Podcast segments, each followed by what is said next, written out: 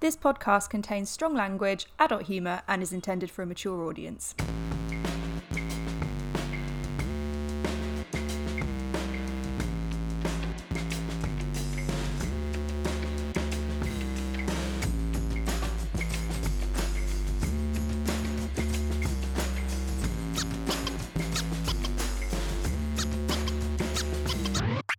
Hello, and welcome to another episode of Is It Art Though, the art history podcast that keeps your highbrow on fleek, hosted by me, Augustina. And me, Ellie. And this week is a Halloween special. Yay! I'm so excited.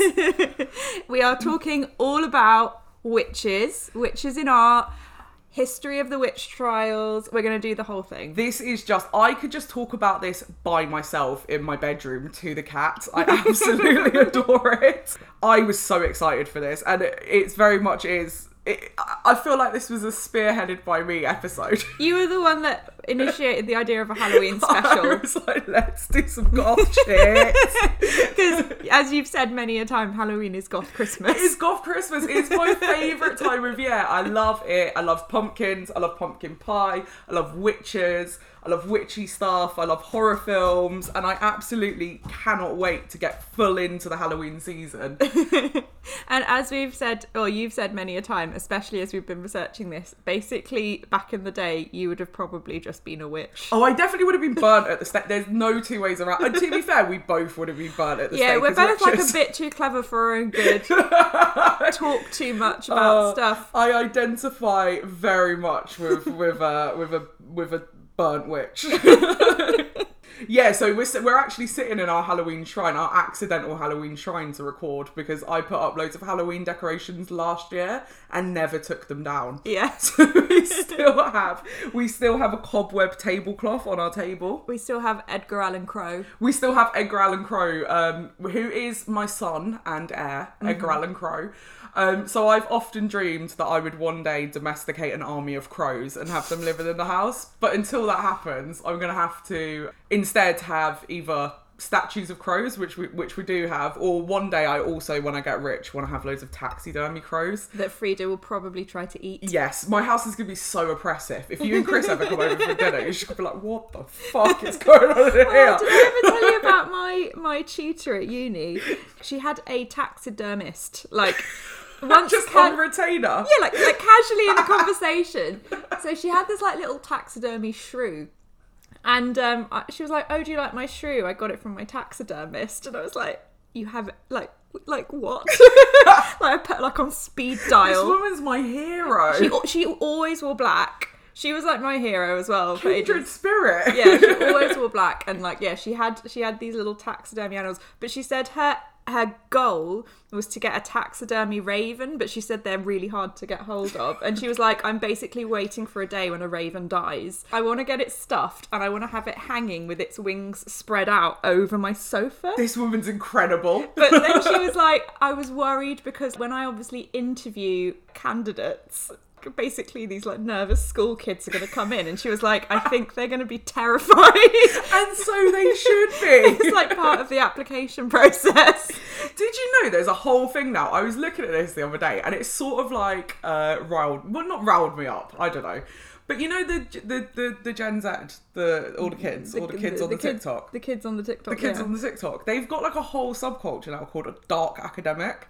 Oh yeah. And it's basically just what me and you do all the time. Yeah. So it's basically just dark knitwear, an interest in Victorian literature, and like, but they don't do it as well as us. Yeah. we were there first. we were there first, and they've made it into an entire subgenre. I'm like, well, you know, where was that when I was at school? Yeah, I know. It's so annoying. And then wasn't there like um some other one that was it's like a mixture of dark academia and like cottage core and bard core. They're like they're like all coming together and I'm like those that Venn diagram for me is basically a circle. Like those are all my interests in, in one place.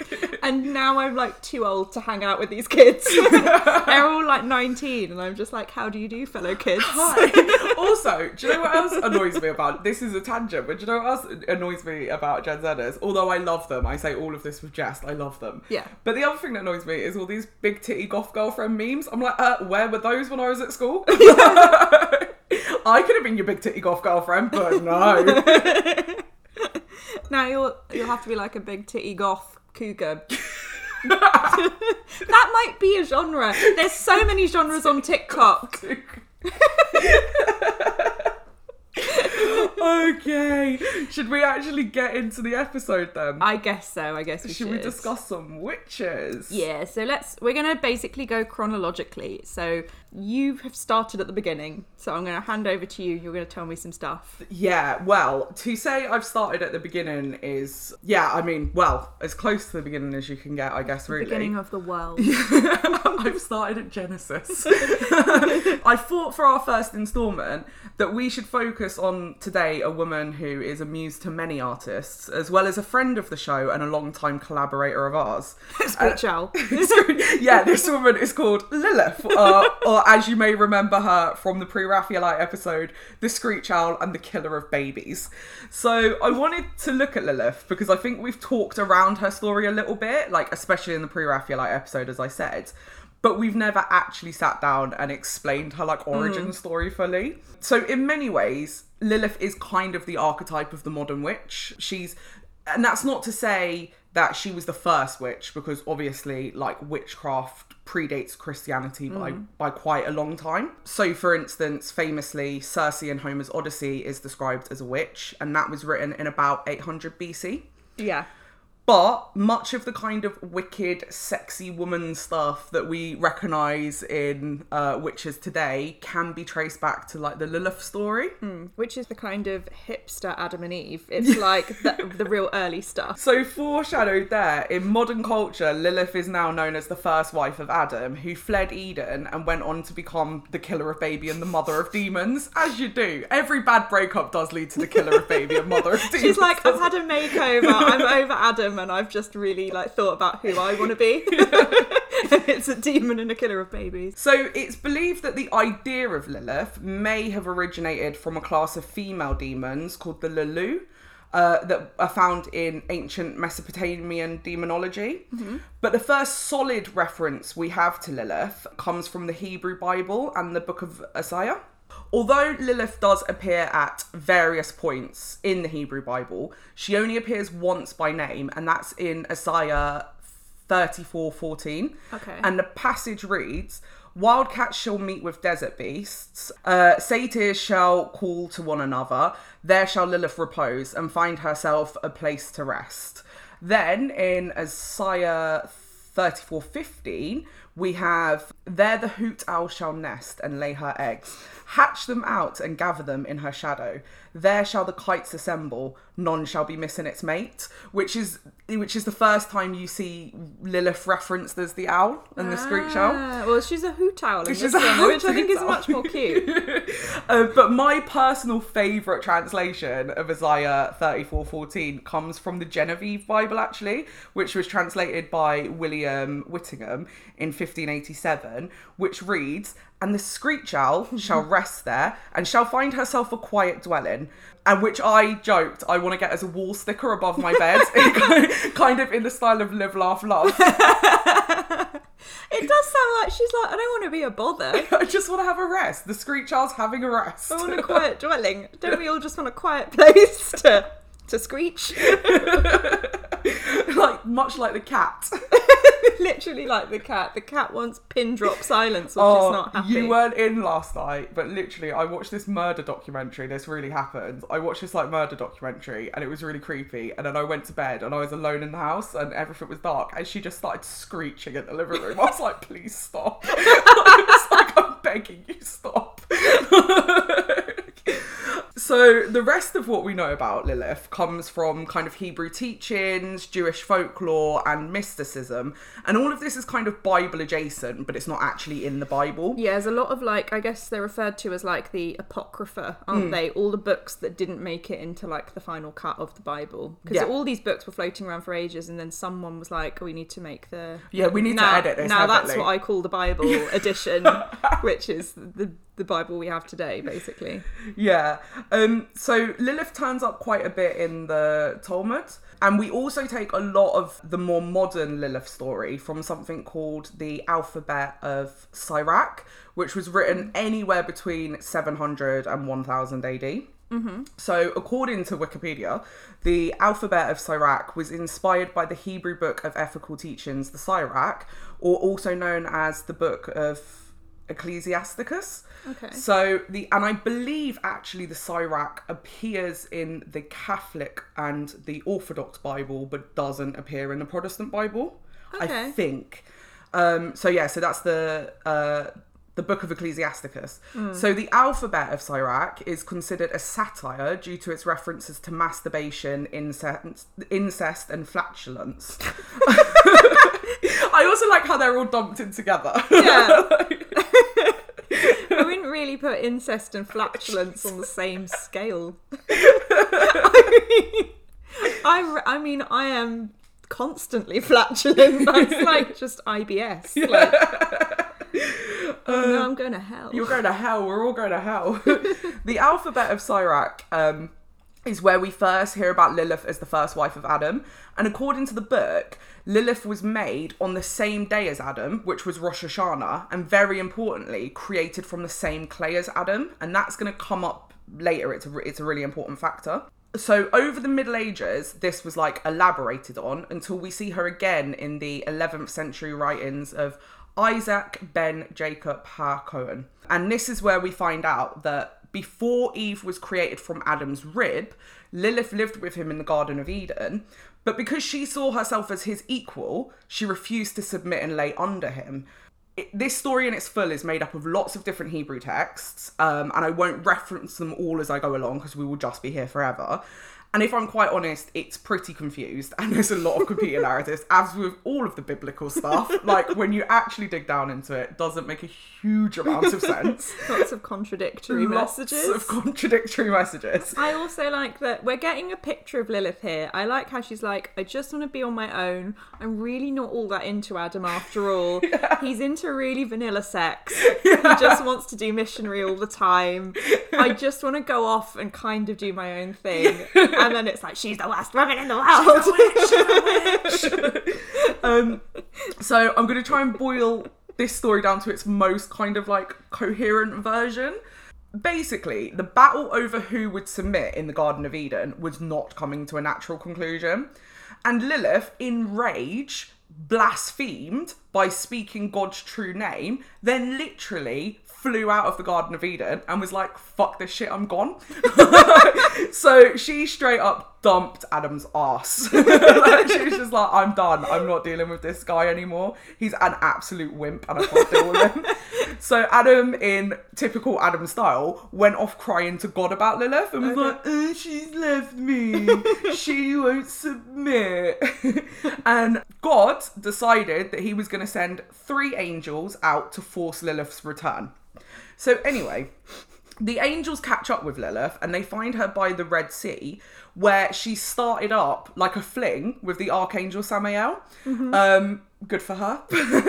and this is a figure who is known as the accuser, the seducer, and the destroyer. I reckon he would be a fun post breakup fling. Everything Adam just wasn't. yeah, he also goes by the name Venom of God and Poison of God and Blindness of God. So Okay. It seems really open to interpretation as to whether Samael is Lucifer and like you know whether they're the same archangel. So opinions differ on this. But for all intents and purposes, because as I said before, like there is a lot of competing narratives in the Bible, it doesn't always make, make sense. Hmm. But for all intents and purposes, they do seem to be very much the same to me. And there's also talk about it was Samael who um, got Eve to eat from the tree of knowledge. And obviously, we always say that it's Lucifer who got Yeah. Eve to eat. So there's a lot of like confusion about which angel did what and whether they're the same angel. Yeah. But it's also worth pointing out as well that part of where the I think the confusion comes from is there's a lot of different Bible adjacent texts and all of that sort of thing. And it seems that in a lot of the Hebrew texts as well, Samael is not seen as necessarily an adversary of God. He's more seen as like Just a bad apple. God, but but he's like God's bad left hand. Ah, okay. So like you know when God's being all destructive, Samael plays a role, and also I think Lucifer like plays a role in that, right? But then as we get into the more like New Testament God, Mm. where God's kind of in his forties, he's chilled a bit. He's less about the fire and brimstone. Yeah, we yeah. we start to see these archangels as like adversaries and people who are like hell bent on. Yeah. Okay. Does that make sense? So it's all yeah, it's all a little bit confused between like the old and the new God. Mm. So yeah, so Samael, Lucifer, they could be the same. It's it's not entirely clear. As I say, I'm I'm not really a biblical scholar, but what I do think is interesting is in the Netflix show Lucifer, which I do know a lot more about than the actual Bible.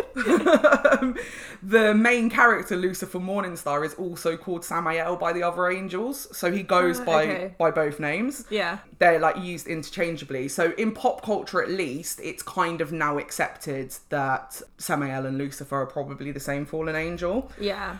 Anyway, that was a bit of a tangent. So back to the story. When the angels find Lilith, she's bearing children. And they tell her to come home, and if she doesn't, a hundred of her children will die a day. So to She's been popping them out. she's just popping them out. She's Is she all like over that the place. termite in the mating game? Ugh. it's like seven million babies at a time.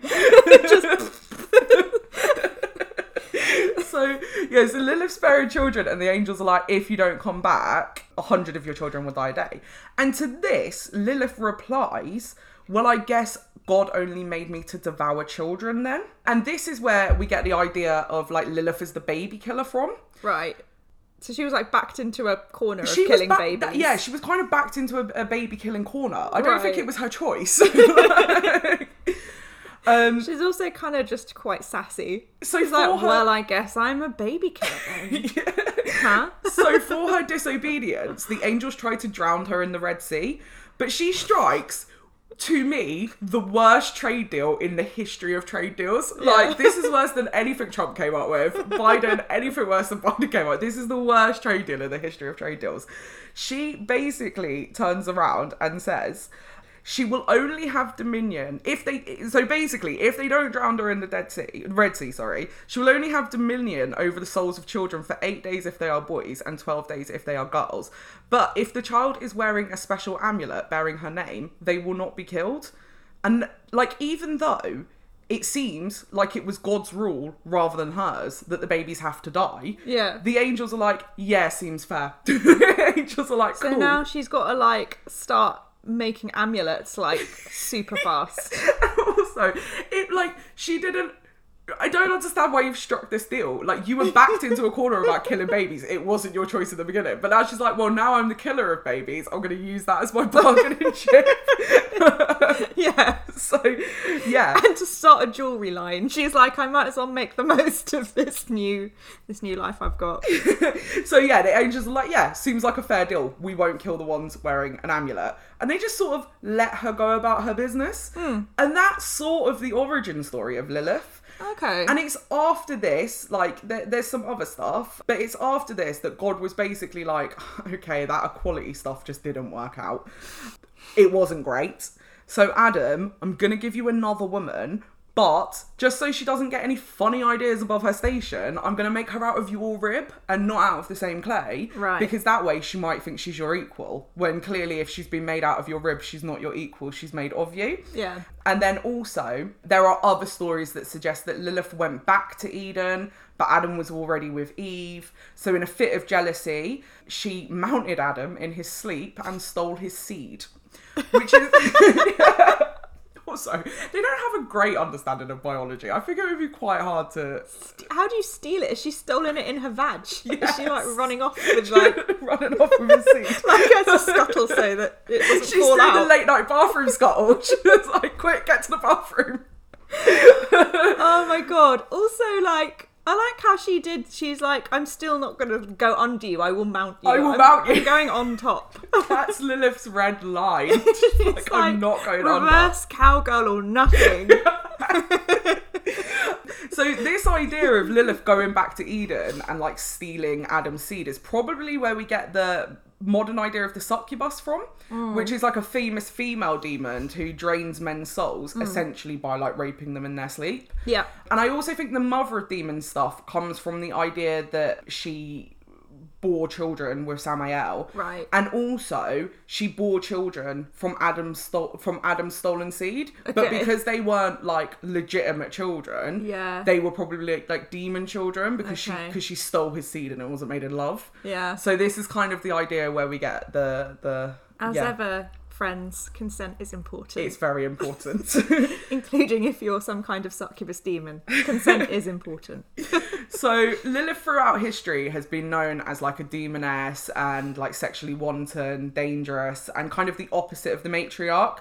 So she's the mother of demons, she's the killer of babies, and the shagger of Satan. Um, and this hasn't completely gone away. So even today, she springs up as like an evil character in pop culture all the time.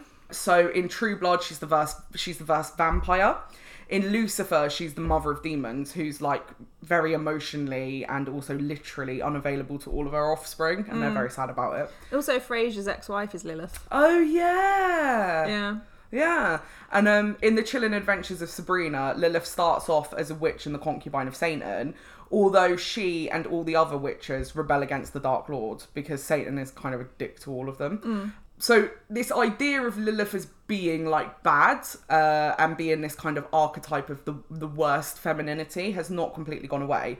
But more modern and especially feminist readings of the original legend of Lilith have started to look at it and kind of think hang on, maybe she wasn't completely wrong here. Yeah. Like, and it, it also, you know, it looks to me like she just wanted to be treated with a little bit of respect, and she just was not getting that in the Garden of Eden. He respected a tree more than he respected Lilith.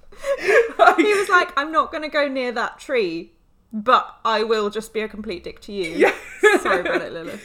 and this kind of this basically quite minor infraction of not wanting to lay underneath a man mm. has led to essentially one of the most brutal character assassinations in the whole of history. Yeah. And you know, when you read this story, maybe just maybe Adam doesn't come out of it that well.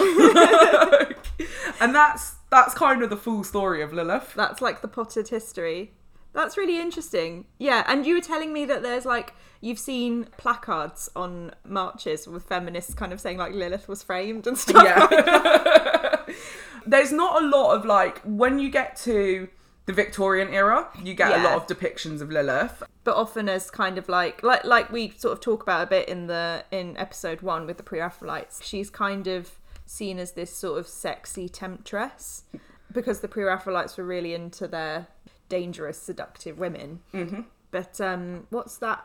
so yeah carving. i was going to say there's not a lot of there's no really biblical depictions of lilith mm. um, but what we do have is we have some kind of like mesopotamian carvings mm. of things that look like they could, could be. be. lilith yeah so this one is called burney relief and it's uh it's babylonian and it's mm. from the 18 it's from 1800 source like 1750 BC. And what we see is a depiction of, um, so it's a carving of a woman, but she has like wings and the hooves of, or not the hooves, like, like talons. the talons even, of a bird. Um, and this is what we think are, these are like the best things that we could have that like kind of link us back to. What could possibly be the kind of origins of Lilith. Yeah. So the Burney Relief. I mean, Burney Relief doesn't sound like that was its original doesn't, name. yeah, it doesn't sound. And actually, it's now displayed in the British Museum in London. So if Ah. you know any of our London listeners want to go and see it, this is kind of the best links. Actually, artistic links are the best links that we have to the idea of Lilith in Mesopotamian culture because there's no surviving kind of written records. So Oh, there she is. There's Oh. there's one. What? Who's the artist of that one? John Collier. This is like a Victorian one. Um, it's on the if you ever if you look up Lilith's, Lilith's Wikipedia, there's this woman who's she's like kind of hanging out with a snake, and she looks all her hair's like tumbling, and it's real like herbal essences. maybe she's born with it. Maybe it's baby blood. um, yeah, that's so that's Lilith in I love it. Oh, sorry. On Lilith's page, it says "Born Garden of Eden." Uh, so that picture we just referenced is uh, an 1887 one just called Lilith. so we'll get on to this when we get into the kind of Victorian period of witches. You can really see the move into just looking at witches and generally evil women as very sexy and like a little bit dangerous. She just looks like those burlesque women who dance with snakes. Yeah, yeah, yeah, yeah. She's got that real. She's she looks like she's really into the snake being there. I would say she is not bothered by that snake. They love snakes, don't they? Hmm. Born Garden of Eden. It's so good. Likes, dislikes. Likes riding on top. He dislikes arguing with cock boyfriend. So- yeah, so that's the story of Lilith. Cool. Actually, before we go a little bit further, so you talked very briefly about Circe. There's a couple of ancient Greek kind of witch figures who do kind they make a comeback in different ways as we like go through the history of depiction of witches. So we have Circe who is in the Odyssey and who Odysseus and his mates came and visited her on an island. She basically there's a there's a myth where she for for various reasons she she probably pissed off Zeus. That's usually what it is. but she gets banished on her own to an island. So she's kind of lonely, and then Odysseus and all of his friends turn up, and then they're gonna go, and she's like, "Oh no, don't go!" And Odysseus is like, "No, I really have to. I'm on an odyssey." And then she's like, "Fuck you! I'm turning all of your friends into pigs." Um, and we've Poor woman though, she's just lonely. just wants some company. She just wants some pals, some pig pals. Is that too much to ask? Whenever I've seen like in storybooks and stuff of Greek myths, they're they're always drawn as actual pigs. But if you look at depictions of Circe and that particular story on pots, they're kind of like pig men. They're like the body of a man with a curly tail and a pig head, which is like I like that that was the ancient Greeks kind of like that's what it's going to be. half pig, half man kind of a vibe. And then Hecate is another goddess who is also known for witchcraft, and she's depicted in.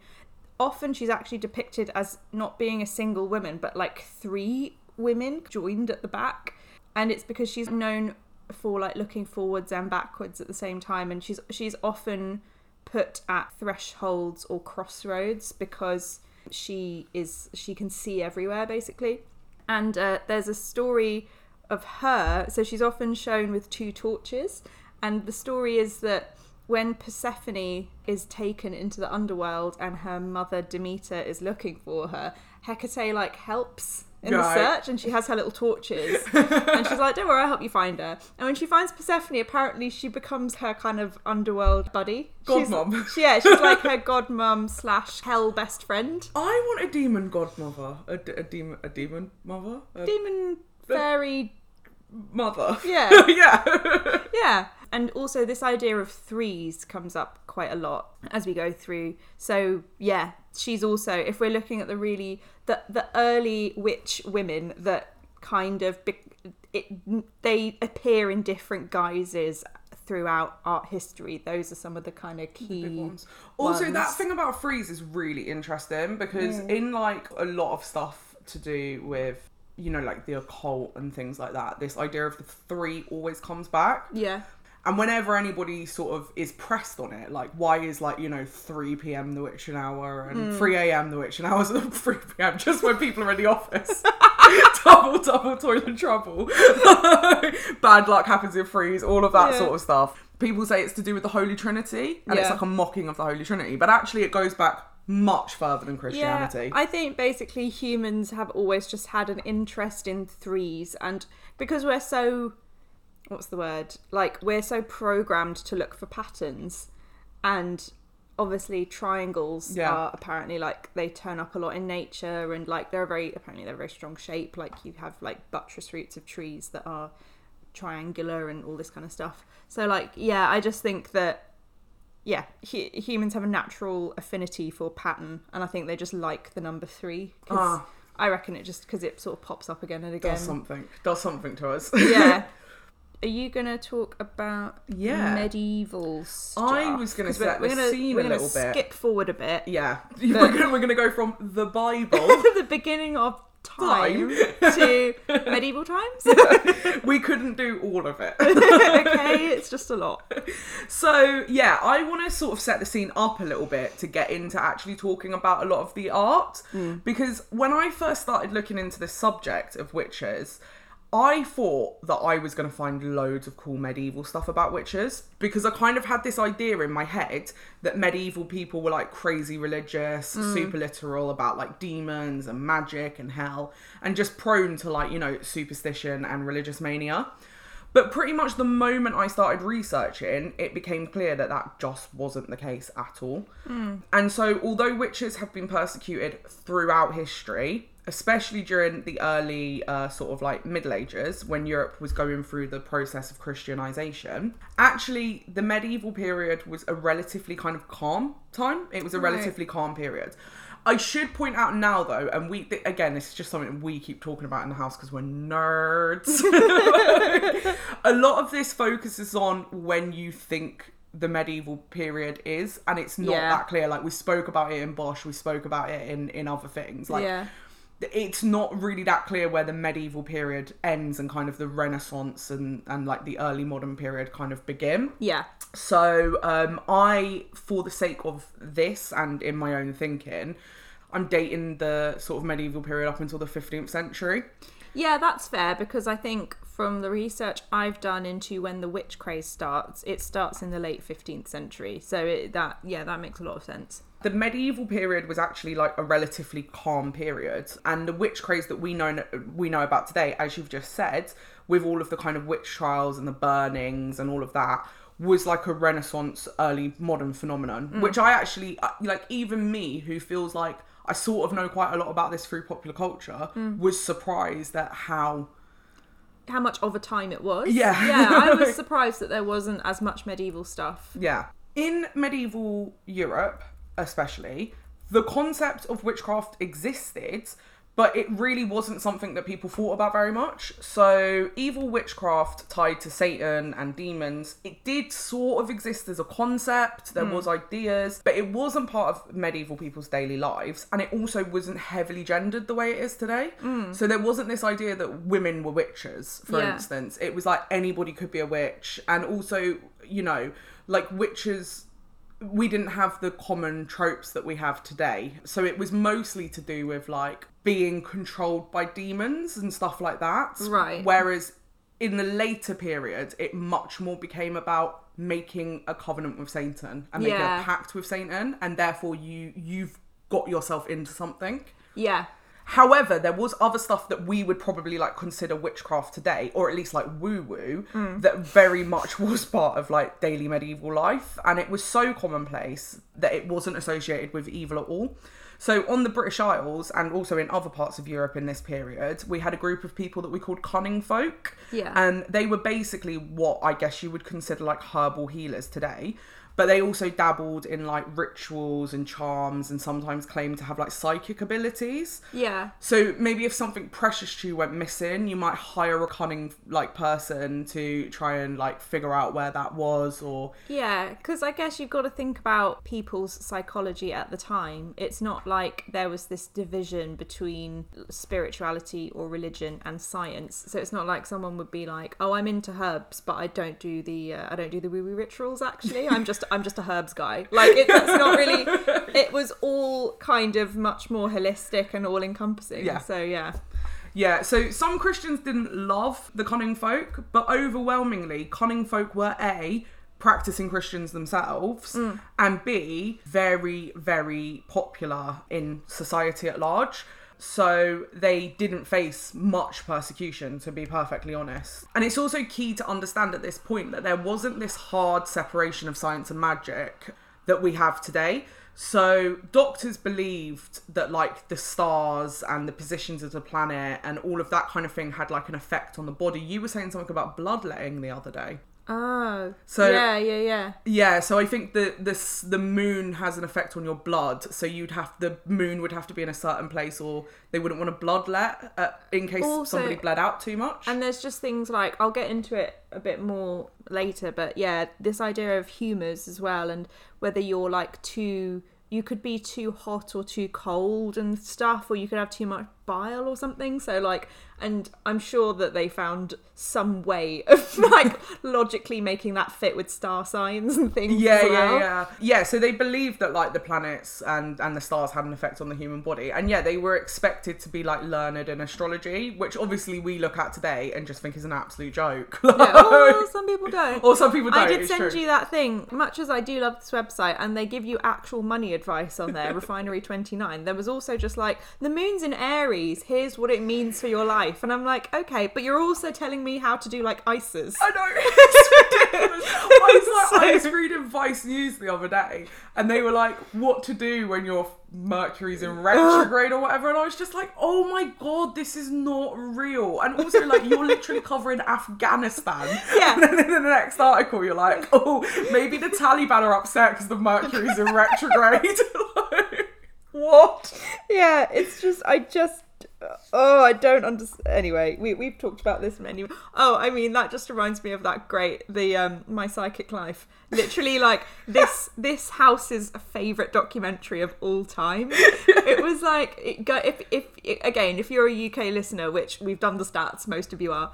Sorry if you're not, but. Yeah, you got to go onto Channel 4 and find My Psychic Life because it's just about these woo woo psychic people who are all sort of based around Blackpool. Yeah, get really into it in the northwest. Yeah. they love it. And they just like do like, you know, they have the smudge sticks and everything. And that woman who definitely sees ghosts just when she's out on a trip to Poundland. She's literally just she's literally just in like savers in one of the things, and she's then just she's like- talking to a ghost child. like, I've spotted a child on a bench, and she starts having a conversation. Anyway, it's oh, Do my you know what though? favourite- She was my favourite Yeah, one. yeah, I yeah. actually loved her. She was my favourite She's one. I very- reckon she's I'd quite really enjoyed. sweet and she earnest. was sweet and lovely and earnest. Whereas I- some of them, you're just like, you are a charlatan. You're doing this to con money out of people. Yeah, Whereas the with one others, who I really enjoyed was the guy who seemed to be in some kind of menage a trois that's never alluded to. Like, you think he's like in a couple with this guy who's his full time PA. And then they just pan out and his wife's there as well. And you're like, oh, I did not see this situation coming. but yeah, oh my god, watch it. It's so good. so good. The number of times we talk about it is like, we reference it all the time. anyway, so going back to cunning folk in medieval England. Yeah, and so also doctors would prescribe things like relics of saints Mm. to noble people. Like they prescribe them out on loan Yeah. to like noble people because they were believed, you know, to have healing properties and stuff like that. Yeah. So magic was very commonplace and seen as quite like legitimate. Mm. Where you did get criminal accusations of witchcraft, it actually tended to be used for political gain and leveled against nobles and royals and clergymen themselves rather than being uh, leveled against like the, the kind of common people. Yeah. So interestingly, in the 1300s, Pope Boniface the Eighth, which is my favourite name ever, and there were seven others. Pope Boniface the Eighth was posthumously tried for apostasy, murder, and sodomy. And mm. in addition to, and in, in addition to this, allegedly entering into a pact with the devil. However, ah, these okay. charges were like leveled against him by Philip IV of France, who Boniface, during his time, excommunicated. Oh, we clearly had an axe to grind. Yeah. Basically, because Philip IV was trying to impose taxes on the clergy and he was barring them from like the administration of law and doing stuff like that in order mm. to shore up the French state. So Boniface had him excommunicated, and then, you know, after his death, Philip was like, This guy's kissing Satan's anus. He's entering into a pact. and also, there were royal accusations of witchcraft in this time, and they were mostly leveled against women, to be fair, um, for political reasons, because it was widely understood that women, and especially queens, held a lot of soft political power. Yeah. Do you remember I told you this is peak we're nerds thing? When you were telling me about that, I was like, oh yeah, I was listening to this podcast about medieval chess sets, and you were like looking at me like, I think you've just out me. but it was really interesting. It was a it was a podcast that was looking at the Lewis chessmen, which are these really famous old chess pieces. And they were talking about the fact that when the game of chess spread from the Middle East out into Europe, the positions of the pieces changed. So in the Middle East and Asia, you'd have the king, and then instead you'd have a vizier who's like his top advisor. And then as it moved into uh, Europe, it became a king and queen because the queen is the top advisor. Yeah. So, and that's why we have king, queen, bishop, knight, castle because those were seen as like the most. I don't know what from castles about, but those were seen as. Well, the I guess- rook. I What's mean, a rook? I don't know Like what a the is. bird, or anyway. But um, a castle kind of makes sense, right? Because it's your seat of power. I suppose, yeah, Yeah. I suppose. But that's why um, it's really interesting that, like, yeah, basically over here, when we were playing this game, which is all about political strategy and pieces and planning, the Queen was the second in command to the King, not a top advisor, which was the case in, um, like the yeah, in in I don't know Persia, Iran, Yeah. all those places. That's like. Yeah, Yeah, Persia and Iran I is the same place, but you know what I mean. um, that kind of illustrates my point perfectly, yeah, because it was widely understood that that these women had the ears of important men, but they didn't hold official political positions, so it was actually really hard to attack them via normal political routes. yeah. Famously, in the 15th century, Henry IV's wife, Elizabeth Woodville, and her mother were both accused of witchcraft by the Earl of Warwick. Mm-hmm. But this was at the same time as he imprisoned Henry IV and killed Elizabeth Woodville's father as part of a failed coup that attempted to put Edward bro- Edward's brother George on the throne in his place. Hmm. And this coup, coup, coup, and this coup was also partly triggered by the Earl of Warwick's dislike of the fact that Henry IV had married a low ranking woman, uh, so Elizabeth, out of love. Yeah. Which at the time kings just didn't do. There's a good dramatization of it called The White Queen. Oh, okay. It's got who plays Henry? Max Irons. I remember thinking the guy who plays Henry's fit. Who is it? It's Max Irons. but, but you know, I basically enjoy the whole Irons clan. Yeah. I'm into Jeremy and I Max. like all of them. I'm like I'm into whichever member of the family is interested. I might watch that, The White Queen. yeah, it's Yeah. very good. And then they did uh, they did the White Princess, which is about her daughter, which is when you get the first generation of the Tudors. So Yeah. like Henry the Seventh. Didn't she marry up as well? Was this not like a thing in the yeah. family? And she wasn't that a little bit scandalous as well? I think so. And I Jo- might have just and- and- completely made that up. But the series, the series of White Princess, which is the next part where Henry Tudor's on the throne, has uh, Jodie Comer in it, Mm. aka Villanelle, um, and she plays the princess. It's very good. So this was the first time since the Norman conquest that a king had eh, like married one of his subjects. So you can kind of see from all of that that's going on is yes, she was being accused of witchcraft, but it was very much a political move. Oh yeah, Like it, it wasn't to do with with actual fear of witchcraft. It was it was to do with shoring up political allegiances and and this was the sort of stuff that like as I said before just didn't concern the common folk. It's interesting as well whether people genuinely believed they had powers because in the so in the drama. It, the witch thing is really, really played up. And, oh, Okay. and and basically, the mum says to Elizabeth, "We're descendants of Melusina, the water goddess, and we have powers." And they create a storm by like blowing on something, and then a storm happens at sea, and all of this stuff. But you do wonder, like, to what extent people are making stuff up, and to what extent back then people genuinely believed they had powers that they obviously didn't. So have. I think if you look at a lot of, I don't know, it is hard to know. I would imagine, I am being unfair, I do not know, but I would imagine with this case and the Earl of Bloody Warwick, He was just trying to do a he smear was just trying campaign. to do a smear Oh yeah, like I he- definitely think if he if he had any whether she believed that about herself or not, if he had any suspicions, he was trying to discredit her. But um, it is interesting to what extent, say, cunning folk believed they had some kind of Yeah. powers. So, like, I also think it's interesting, and like, this is again, we're jumping all over the place because this is very much in the modern period. But like, it's interesting in like Salem, for instance, because from what I know about Salem, is it really was very politically motivated. There was a lot of stuff going on in Salem. Like, there was a lot of warring in the church and like factionalism and like different powerful families trying to get ahead. So there very much was a political dynamic.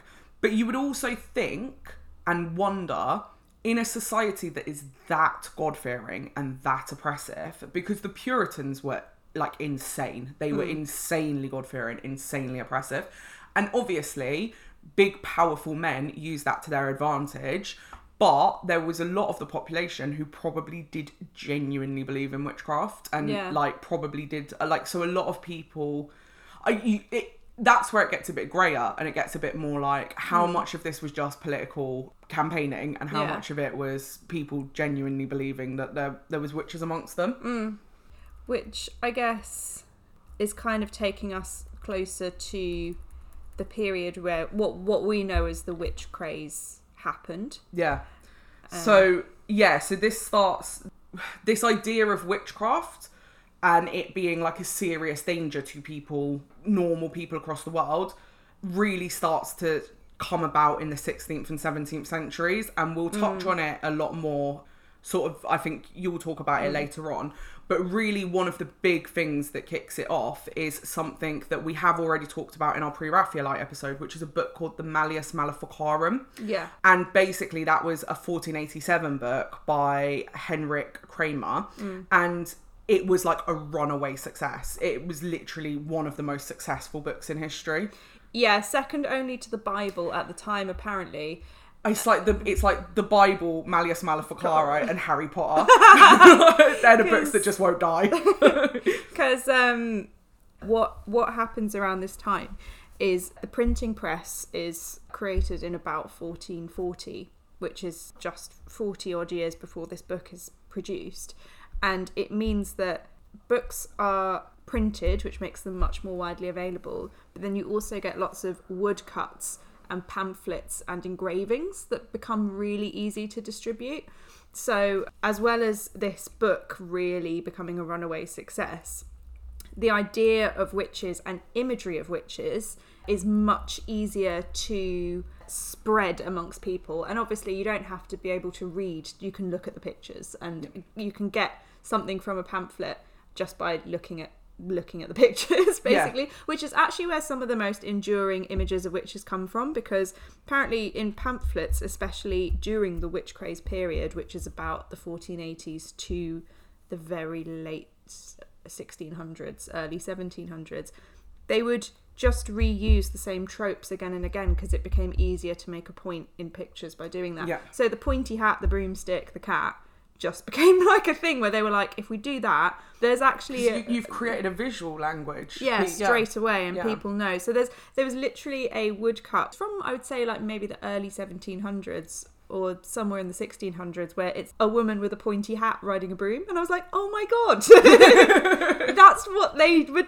That that's it. That's a witch. Like it's not even a cartoon joke witch. That is what they thought a witch was. So there you go. Yeah, so the the Malleus Maleficarum was probably in fact was definitely the first straight up misogynistic text written about witchcraft. Yeah, Um, which I mean, I told you the kind of weird origin story of that. Basically, Heinrich Kramer lived was in based in Innsbruck, which is in Germany, I think, and he had his suspicions about thirteen women, I think, but one in particular called Helena Scheuberin, and he kept trying to prosecute her for using witchcraft to kill a nobleman and he kept interrogating her and these 13 other citizens. Now, it was really, I think he actually had a difficult time because she was actually married to a very kind of prosperous lawyer, or I think a burgher is a lawyer. And but he described her as an aggressive, independent woman who was not afraid to speak her mind. we're gonna get burned. Yeah. We must never time travel. um, there's some interesting things. Basically, this woman seemed to just take a dislike to him, which, fair enough, he doesn't sound particularly nice. And um, he just got a vendetta against her and would not let it go. So, right after Kramer had arrived in the city, apparently she passed him in the street and said, Fie on you, you bad monk, may the falling evil take you. so she was just not really into Dominican monks, clearly. Absolute hero. She's a hero.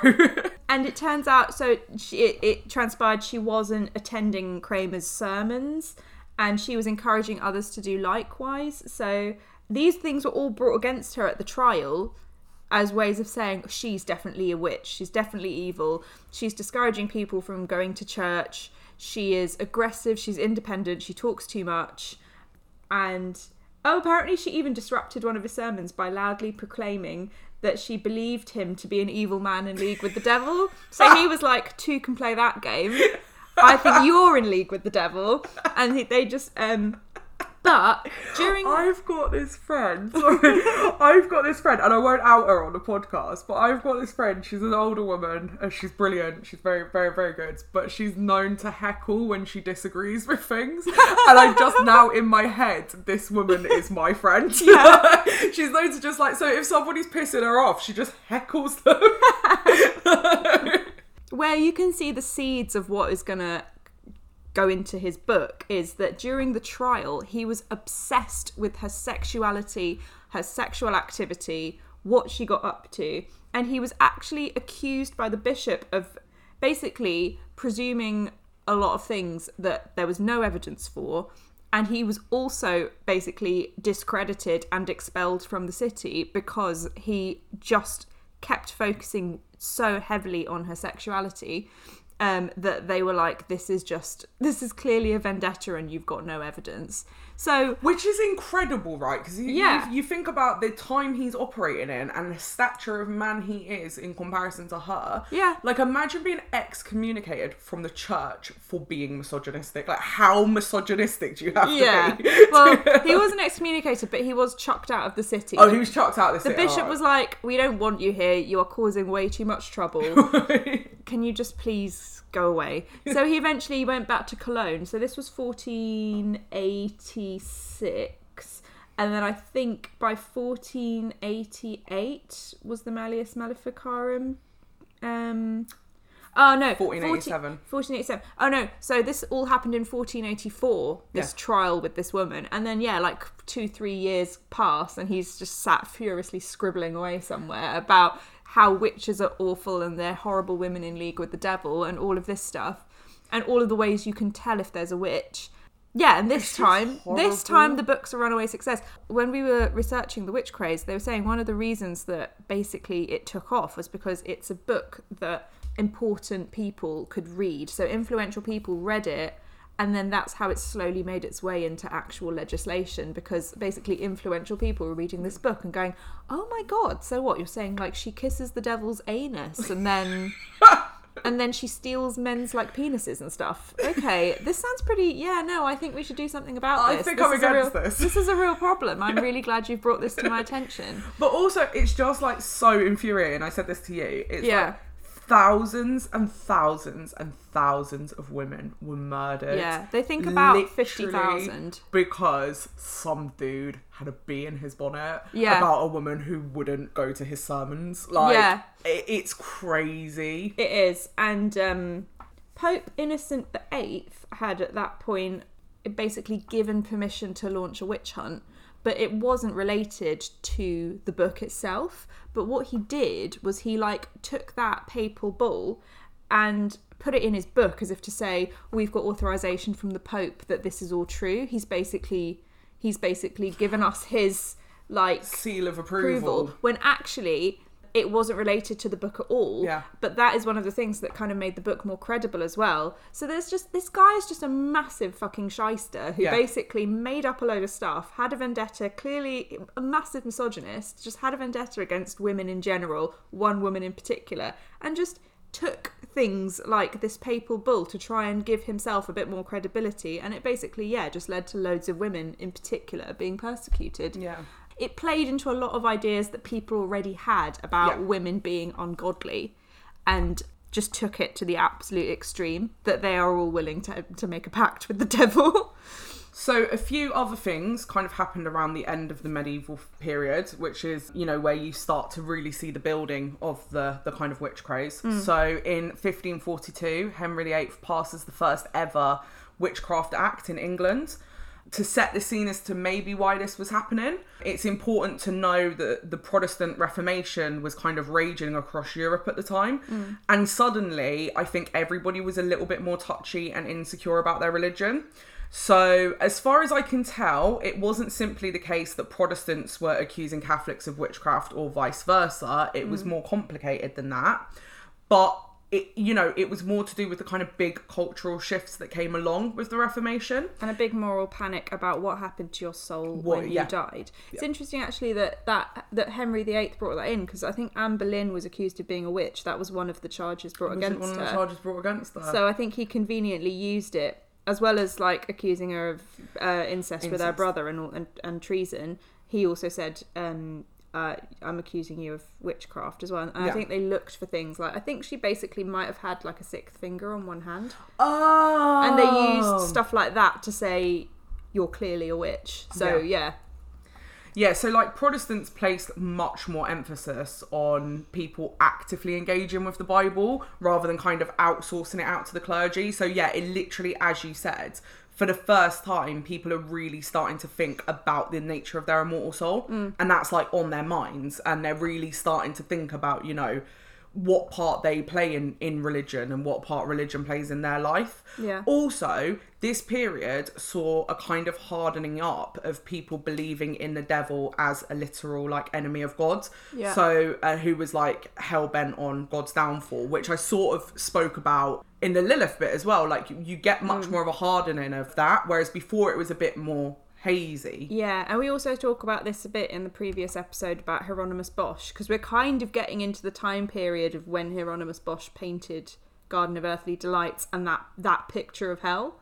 It's all kind of happening around that time. This idea of hell being a literal awful place and there being actual demons and the devil is a person who is trying to come after your soul. Yep.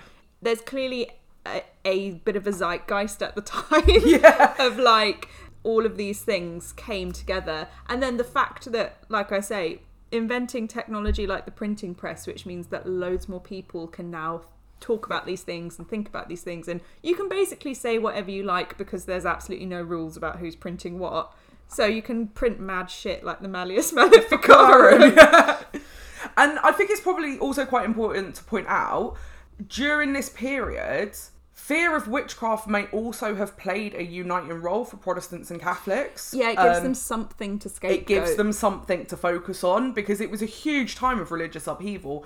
And yes, they were persecuting each other. There's no way around that. But at least they could all agree that the real enemy were witches. Mm. Um, because you did get this right across the board. Like Catholics were into it, Protestants were into it. And Yeah. it may have been a way of uniting like Christendom. Yeah, because I mean, it's interesting that it spread across Europe at the same time as the Reformation was spreading across Europe. So I was surprised at how many countries had witch trials in some form or another. Like, I didn't know Italy had them. I didn't really know Spain had them because I thought they were too busy with the Inquisition, which we'll get into later. Uh, you know, I didn't really. I mean, apparently Germany was like a real epicenter for it, which makes sense because you know that's where Protestantism started officially.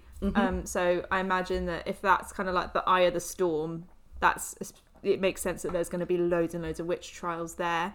So yeah, it's clear loads of different things are all coming to a head at the same time. Yeah.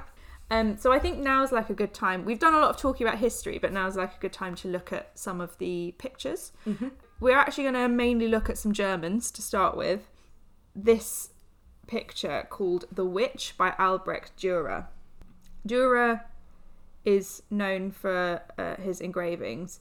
This one is of a uh, an image of the witch as a crone. So you kind of what you see at this period is even though all women are seen as a threat, old women are seen as a real threat, and there's kind of various reasons for this. So a lot of it comes down to periods.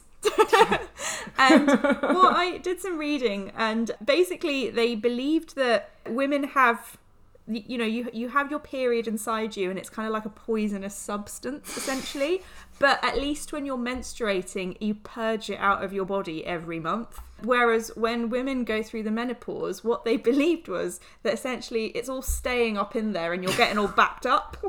Oh, and you're just getting fuller and fuller of this toxic substance to the point where literally your looks your look with your eyes could be evil because there is so much evil noxious Toxicity inside you. stuff inside you that you could look at. So they genuinely believed that if a woman was on her period, she could make meat go off, she could make butter go rancid.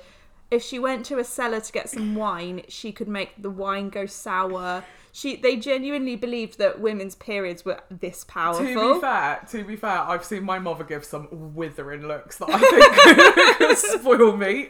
yeah.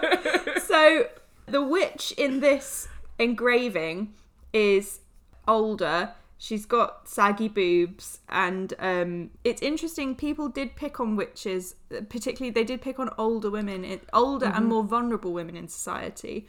Um, Because I guess as well, like in a deeply matriarchal, uh, patriarchal society, sorry, Mm. it's very much seen as the only thing we have to offer as children. yeah. so and once, you that- get into the menopausal like phase, there's you know what are you? What, yeah, what do you have to offer? What's your point? And you're kind of, in a way, you become quite dangerous because you aren't, especially if you're a widow as well. Mm-hmm. If your husband's died and you haven't remarried and you're just kind of a free agent, Mm. widows were seen that they widows weren't particularly like well respected and they were seen they were viewed with suspicion and a lot of I guess especially if they inherited money. yeah. So this woman, yeah, she looks older. She's got she's got saggy boobs, and she's doing something which I think is called the the wild ride. I think is what it's called. but it's basically where they believed that women would ride backwards on a goat. So a goat, and you can see because they, they I'm sorry, it sounds like a great Saturday night. if I was some rich widow, you'd catch me riding backwards on a goat through the town. let's just see what would happen really but like if you look at the painting she's riding backwards on a goat and her hair is blowing in the opposite direction to the way the goat is running and the idea is that like basically witches are so evil that all of the natural rules of all, all the laws of nature are inverted so really her hair shouldn't be blowing that way if the goat's running that way it's all going it's all Yeah. topsy turvy I don't really understand what the cherubs are doing, to be quite honest. I don't know why there's four cherubs, but I find cherubs so creepy. yeah, They're just disgusting. I know they're supposed to be lovely, but they Mm. just give me the creeps. That one's not very. That's really quite an ugly baby. And she has a broom, I think. I think that's a broom, uh, in her, in her hand. So this was a print that he did around 1500. So we're talking about just under 20 years after that book was written. Then we've got some others. So he does he does this one called the Four Witches, which is these four quite thick ladies There is junk in her trunk, and I like it. And the first thing I thought when I looked at this picture was that they kind of remind me of the Three Graces, but like an evil version. mm-hmm. They are wearing these kind of well, they sort of look like modern day women, don't they? Because they've got Yeah. like their sort They've of got headdresses bonnets on and, and stuff. stuff. And and there's a like, demon in the corner with some flames you can see. Oh yeah. But it, it's like an interior. I just went massively close up on one of their bums. Uh, Great lampshade as well, by the way. Just Yeah. FYI. so this thing Yeah. You can see it's like a globe and it says OGH on it, and apparently that can mean it can mean two things. Either odium generis humani, which is uh, disgust or ambush against the human race, or O Gott Hütte, oh God forbid. Right. But I guess the idea is they are these ones aren't as what's the word terrifying or they're not they don't necessarily you know try and provoke disgust in you or mm-hmm. anything. They're quite like they're clearly just like some curvy women hanging out. But this idea of women congregating was a very dangerous idea as well. So i mm-hmm. don't know if that's what he's trying to depict here and that there's this demon with flames in the corner that basically you know women women congregating is is not is not okay. So interestingly Dürer was known for these engravings of witches but his pupil really took it to the next level.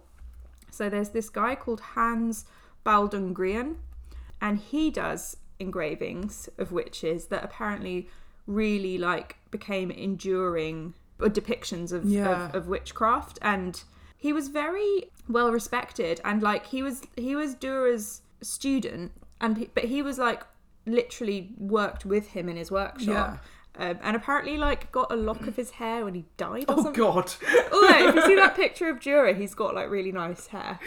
He's got like Is that the one with the ringlets? yeah, where Dürer's clearly done the curly yeah, girl yeah, method. His curls are on point. Yeah, there There is no, no frizz. he is using a sulfate-free shampoo. he is plopping. He is wrapping that before bed. Albrecht with the good hair.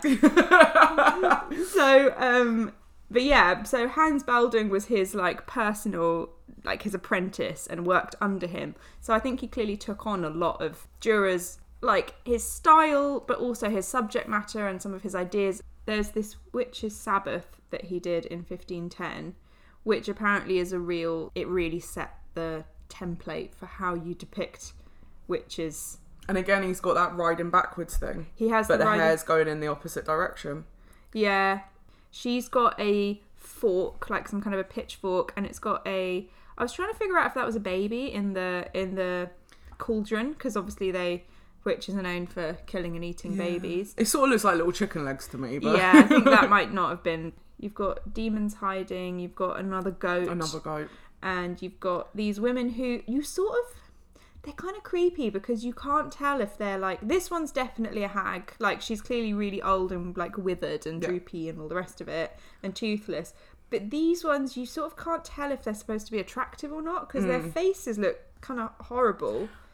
But they're clearly like young They're younger, yeah. and there's this fake Hebrew script on the pot that's supposed to make you think this is all a bit like a cult and mm-hmm. and you know it's all to Oh, do with like devilish. The. Jews have got to be involved somehow. Yeah, like, yeah. obviously. yeah, but they've got they've all got cauldrons. They're clearly brewing something. They're so also this idea of a witch's Sabbath is important because it's the idea that like when everyone is going to church and going to mass and celebrating the Sabbath, that witches do it on the same day because the devil wants them to undermine that and have Yeah. their own Sabbath in praise of him. And then there's this one. So this is another depiction of a witch. This one's called the Bewitched Groom, and the idea is that she's she's just taken him out. It's just the perspective is really like intense. Like it's so I like this. Look at the look the horse is giving the man on the floor. The horse is like, you're a bitch. Yeah. so and you can see this witch. She's like an she's old and she's got a boob hanging out with a really big nipple, um, and she's clearly bewitched this this groomsman.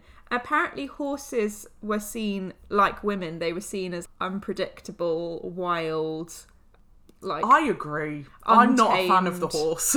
I'm not a fan of the horse. if anything's a witch, it's a horse. Yeah. Horses and dolphins, they're the real they're the real enemy. yeah. His his images, I think, go a lot further than Albrecht Dürer, basically, and they really like pervaded the imagination. Th- So those are kind of like, I guess, the high art ones where trained craftsmen were doing these.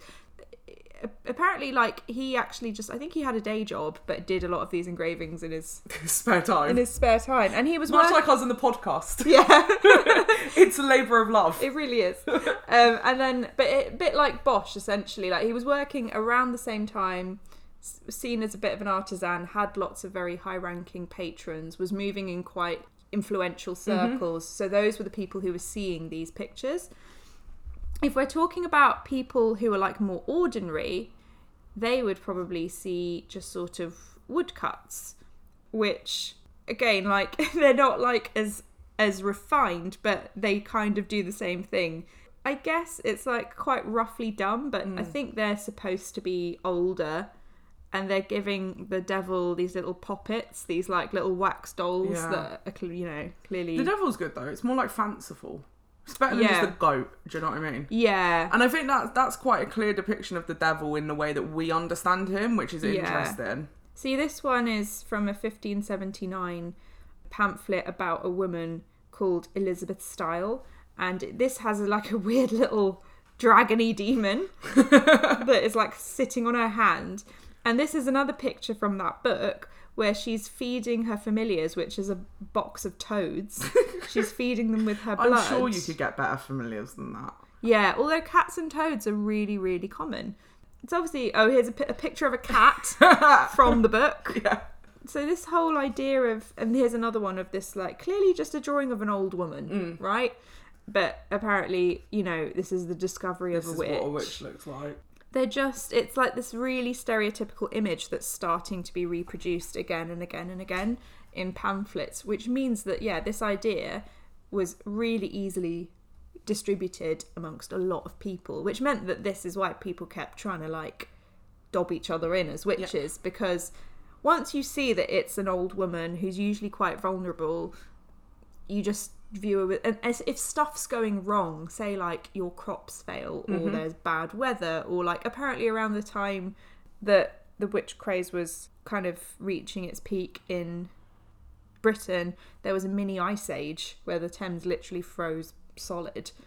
And so, like, you had weird weather, you had a resurgence of the plague. So the Black Death came back and it was mm. like worse than the first time. Reunion tour. Yeah. So like loads of things were going wrong and people were looking for someone to blame and obviously they were having their sort of uh, Yeah. kind of existential religious issues going on as well about Catholicism and Protestantism.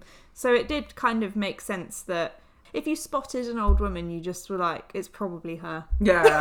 she's, she's probably up to no good. This is my favourite one. So this one is of Matthew Hopkins, the Witchfinder General.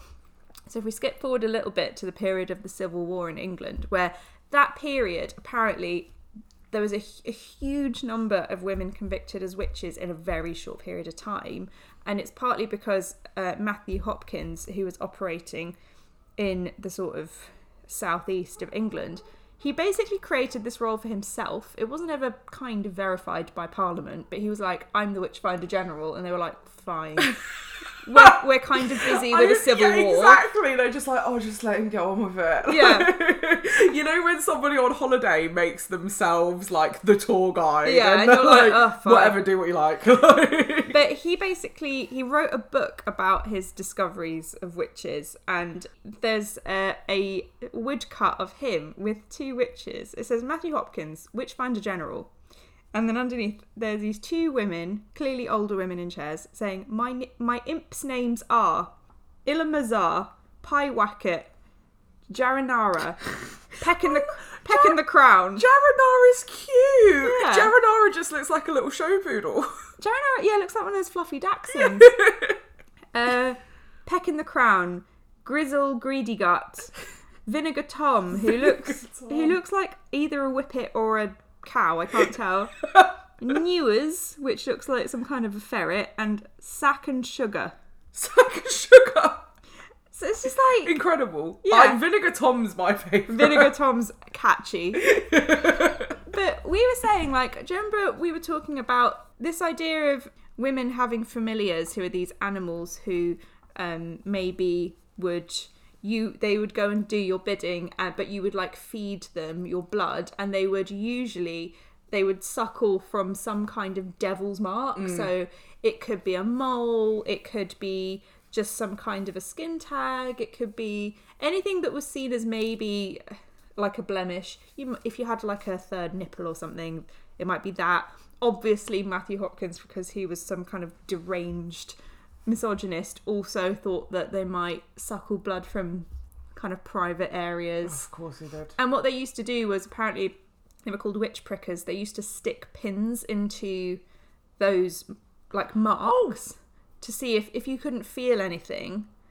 They thought that that was like a sign that that you That were you were a witch. that, that that was a devil's mark. Um, But also, all of those things, like, I mean, not third nipples, but skin tags, you're not moles. to feel anything. It's um, yeah. Yeah, but also, all of those things you're much more likely to develop as you get older. Like, that's Exactly. your body is developing those things as it gets older. Like, because they had this whole idea of like you know that when god creates people they're like you know unblemished and everything and that i think this whole idea of the resurrection and you know the last day of judgment is that people are going to return um, and be resurrected as their best selves which means that they won't have any they'll they won't be old they'll be young they won't have any kind of blemishes on them they'll be perfect yeah. so the opposite of that is being moly and having saggy boobs and having weird skin tags and whatever.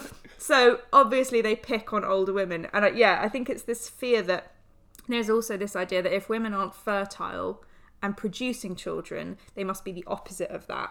which is why you start to see this whole idea of Lilith the baby killer kind Yeah. of comes back that that witches take life. Yeah. So they used to blame midwives a lot because obviously midwives are women who know a lot about women's issues. Women come together when a baby's born because men usually weren't there, and midwives have unprecedented access to unbaptized babies. So they a lot of the time would assume midwives were witches because witches took babies to give to the devil to feed him, to turn into special ointments that they would rub on brooms to make them fly, apparently, according to the Malleus Maleficarum. They would, yeah, they, basically they took life, they didn't make, They didn't life. make life. And that was a way of definitely targeting uh, older women and, and vulnerable older women. So I heard this like it's yeah it's it's very similar to what you're saying. I heard this really interesting story the other day about. Do you know The Conjuring, the film? The no, kind of- I've not watched it. So it was like a house that was possessed, like was supposed to be possessed by a demon, and it, it spawned one of the biggest like film horror film franchises in the world. Mm. But the, so the Conjuring house is a real house, and the family are a real family. I mean, obviously, I don't think they were actually possessed by a demon, mm. but like this is like a real case that kind of took America. But one of the things that like always comes back to is there was this woman called Bash- Bathsheba Sherman or something. Yeah. And basically, in her care, a child had died mm. by getting like a needle, like some, some a needle had gone into the back of her head. Now, this oh. baby died, and that's terrible. But it went to a criminal court, and there was just not enough evidence to convict the Bathsheba woman. Like whether she did it or not, there just was not enough evidence to convict her at all. But the she could never shake this idea of being a witch. oh god. So she, so basically, the whole town just turned on her. Like she could never shake this witch thing Mm. because they were like, "You've killed a baby, and you must have done it for Satan." Yeah. like there's there's no two ways around it. So Yeah. and actually, it's really interesting because then she becomes tied to like the Conjuring house, even though she never lived or died on that property. But this is just how like folk tales work. So it's around the same area. So Mm. Yeah. she's become the demon that's taken over that property when in reality she's never she never lived or died on it. So yeah. yeah. I guess the reason that the kind of so I found the woodcut that has like a woman with a pointy hat flying on a broom, which is from 1720, but that is that's a witch. Like we that's Yeah. the, that's the witch that we know today. And I guess that idea spread so far and so quickly into popular culture because the people who believed in witches here then went to America Yeah. and they took that with them. Hence, you have like the Salem witch trials that happen there. And then you just have this idea of witches that stays in culture. And then obviously you have Hollywood and they make films like Hocus Pocus. Yeah. and so, yeah, this idea of like the, this idea we have of witches that's very specific of a woman with a pointy hat, with a broom, with a cat, mm-hmm. just becomes so popular. Yep.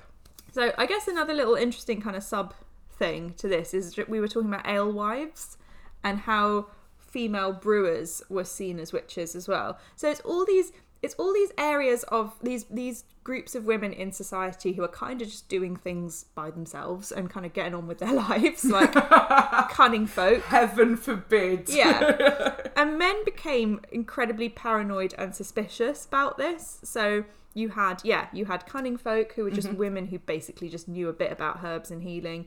You had midwives who could help deliver babies and basically help women give birth. Heaven forbid that happens. And then you also have alewives and a lot of the tropes that we see in the typical idea of a witch can kind of be linked back to alewives. So they were women who basically were just female brewers. Mm-hmm.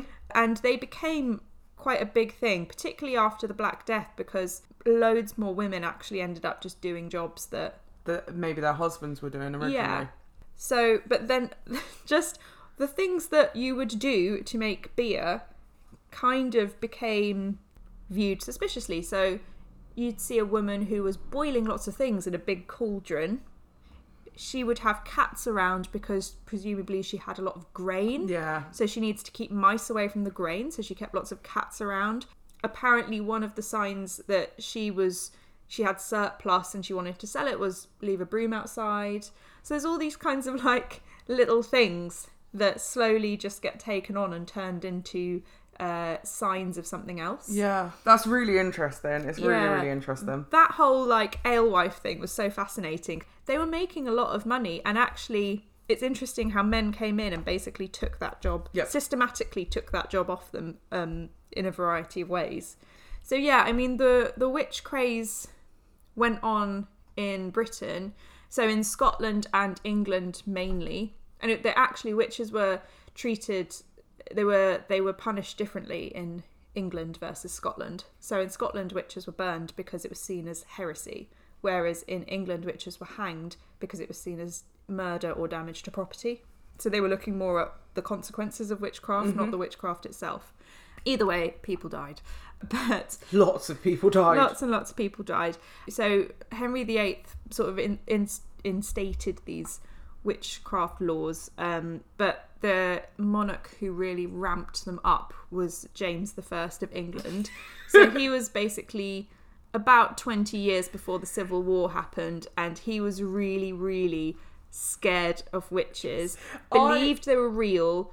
Believed they were cursing him and trying to have him killed, and wrote a book about it. I find it incredible, right, that we just go on about Henry VIII on a human face forever. Like that's all anybody ever talks Yeah. about. Because King James was a mad bastard. He was insane. He was insane, and in many ways, just a lot more of an entertaining character than Henry VIII. He so I'm really surprised that people weird- just don't talk about King James. There's all sorts of stuff going on with King James. Like he was suspected to have been gay. All his favourites at court were men, and I think he basically had lots and lots of boyfriends, which was never really talked about. It was Yeah. just kind of common knowledge. He had really weird phobias of things. So he was obviously terrified of witches. Apparently terrified, morbidly terrified of like pigs for some reason. I, I remember reading about this when I was younger. Again, and, there like, is something about pigs and Satan, though, isn't there? Yes, maybe like- that's why, because he was really religious. Yeah. And I guess it's kind of crazy. Like his mum was Mary Queen of Scots. Yeah. And like his aunt basically had his mum beheaded. Yeah. And then he became king. I feel like you'd be a bit messed You'd up be if messed you were up. him. But also, he was like he was the first. He was the first to unite like England and Scotland. Mm. Um, so you know he he sort of brought the union about. Yeah, he was just a complete and utter mentalist. Also, you know, famously translated the King James's Bible. Oh, yeah, like course. famously translated the King James's Bible, which is one of the most popular Bibles on earth. And also, it wrote this bestseller about witches. I feel like for Demonology. one reign, yeah, demonology. I feel like for one reign, that's quite a lot, and nobody talks about him. He didn't reign for very long in England either. He reigned for like, I would say, 20 years. Yeah. But what's interesting and actually kind of takes us a little bit further into the uh, into the, closer to the present day is that when he instituted all these laws about witchcraft, William Shakespeare was still the uh, kind of biggest playwright at the time.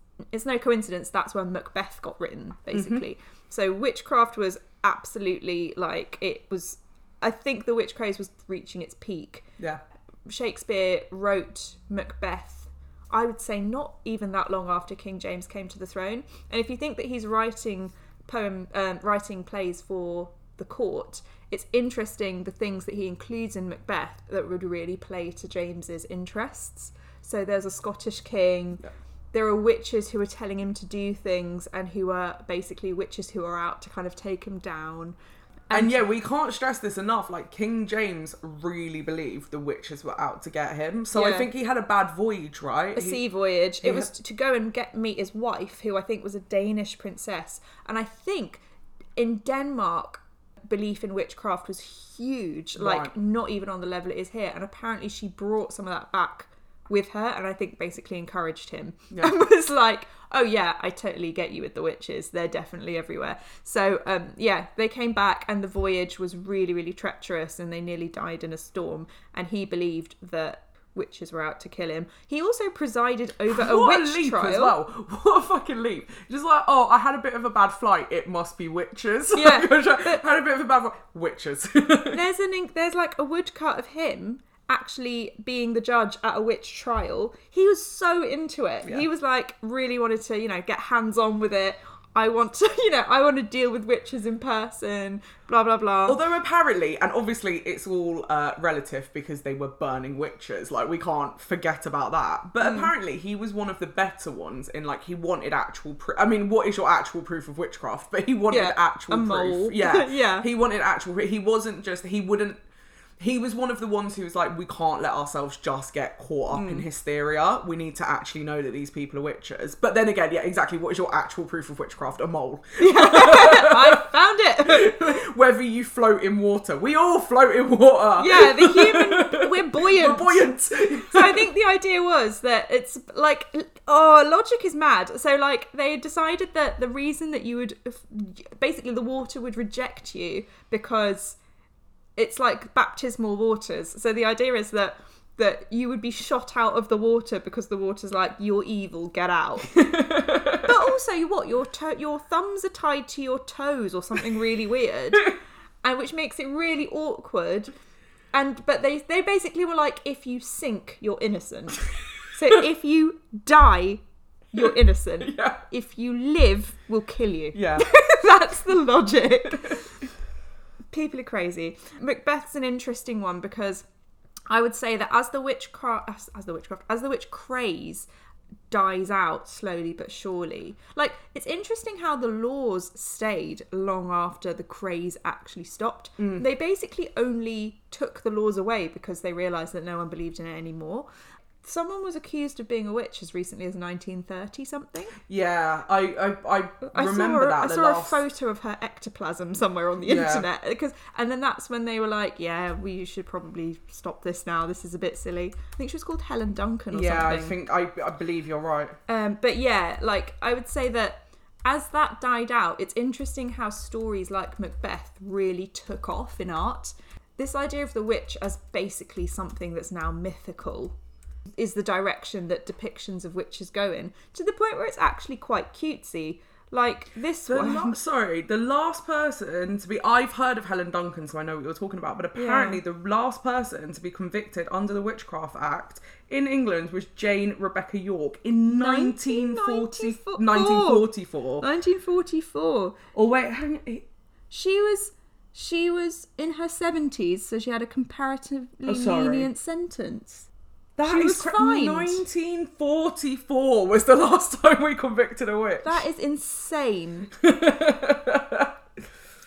despite the fact that this was clearly in law until bloody 1944, uh, this idea of witches as something kind of cute and and fictional and just something out of stories, I think by the 18th century had kind of become the, the, the prevailing idea. I think probably because a lot of stuff happened in the 18th century and we'd we'd become much more essentially scientifically minded and enlightened and much more empirical and looking for scientific proof of things. So, you know, you start to have things Although weirdly, we were discussing this the other day. Just Hmm.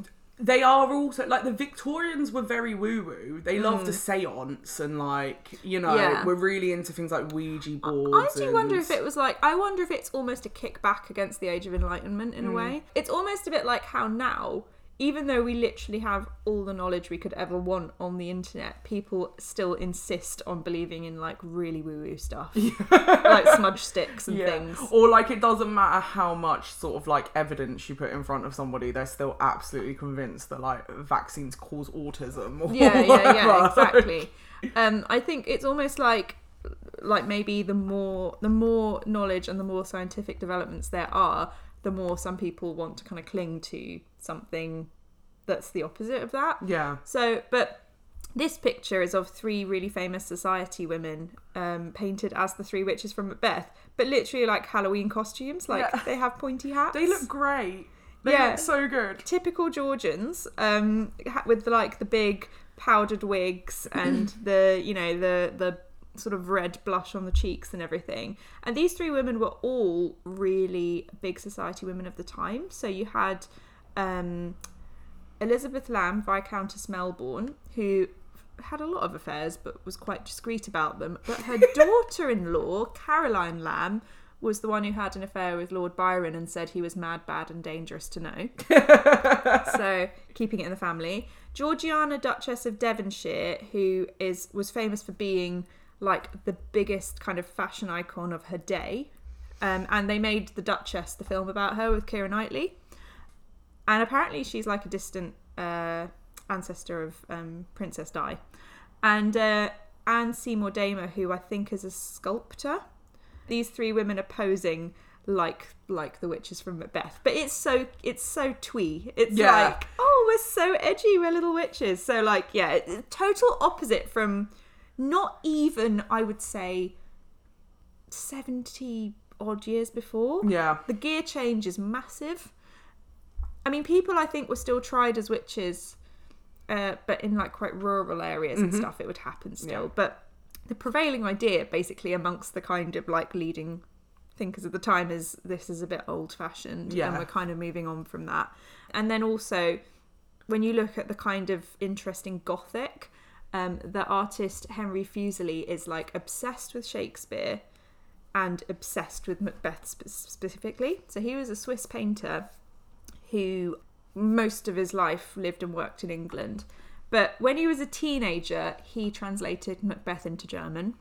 That's how much. Wow. He's like he's like a Shakespeare stan. When I was a teenager, I was trying to figure out who would buy me ten pound bottles of vodka. it's like he did these paintings. He did two quite famous paintings of the witches from Macbeth. He, interestingly, is still painting them as these kind of haggard old Yeah. crones, not as like beautiful, attractive women. So you still get this kind of this continuing idea of as of witches as scary and old, and you know. So there's this one where they're pointing at Macbeth and Banquo, and these guys are wearing incredibly tight tights. uh, and you've also got this one, which is quite famous one of the three witches. So the same look, the whole pointing thing, but he's like zoomed in on them this time. And there's, I think there's like a death's head moth in the background. Oh so yeah. he's like super, super into gothic I get of. why people are scared of those moths. They're disgusting. Yeah, but famously, Henry Fuseli painted The Nightmare, which is the one where that woman's lying back on the bed and there's a goblin sitting on, as like an incubus on her chest. Yeah.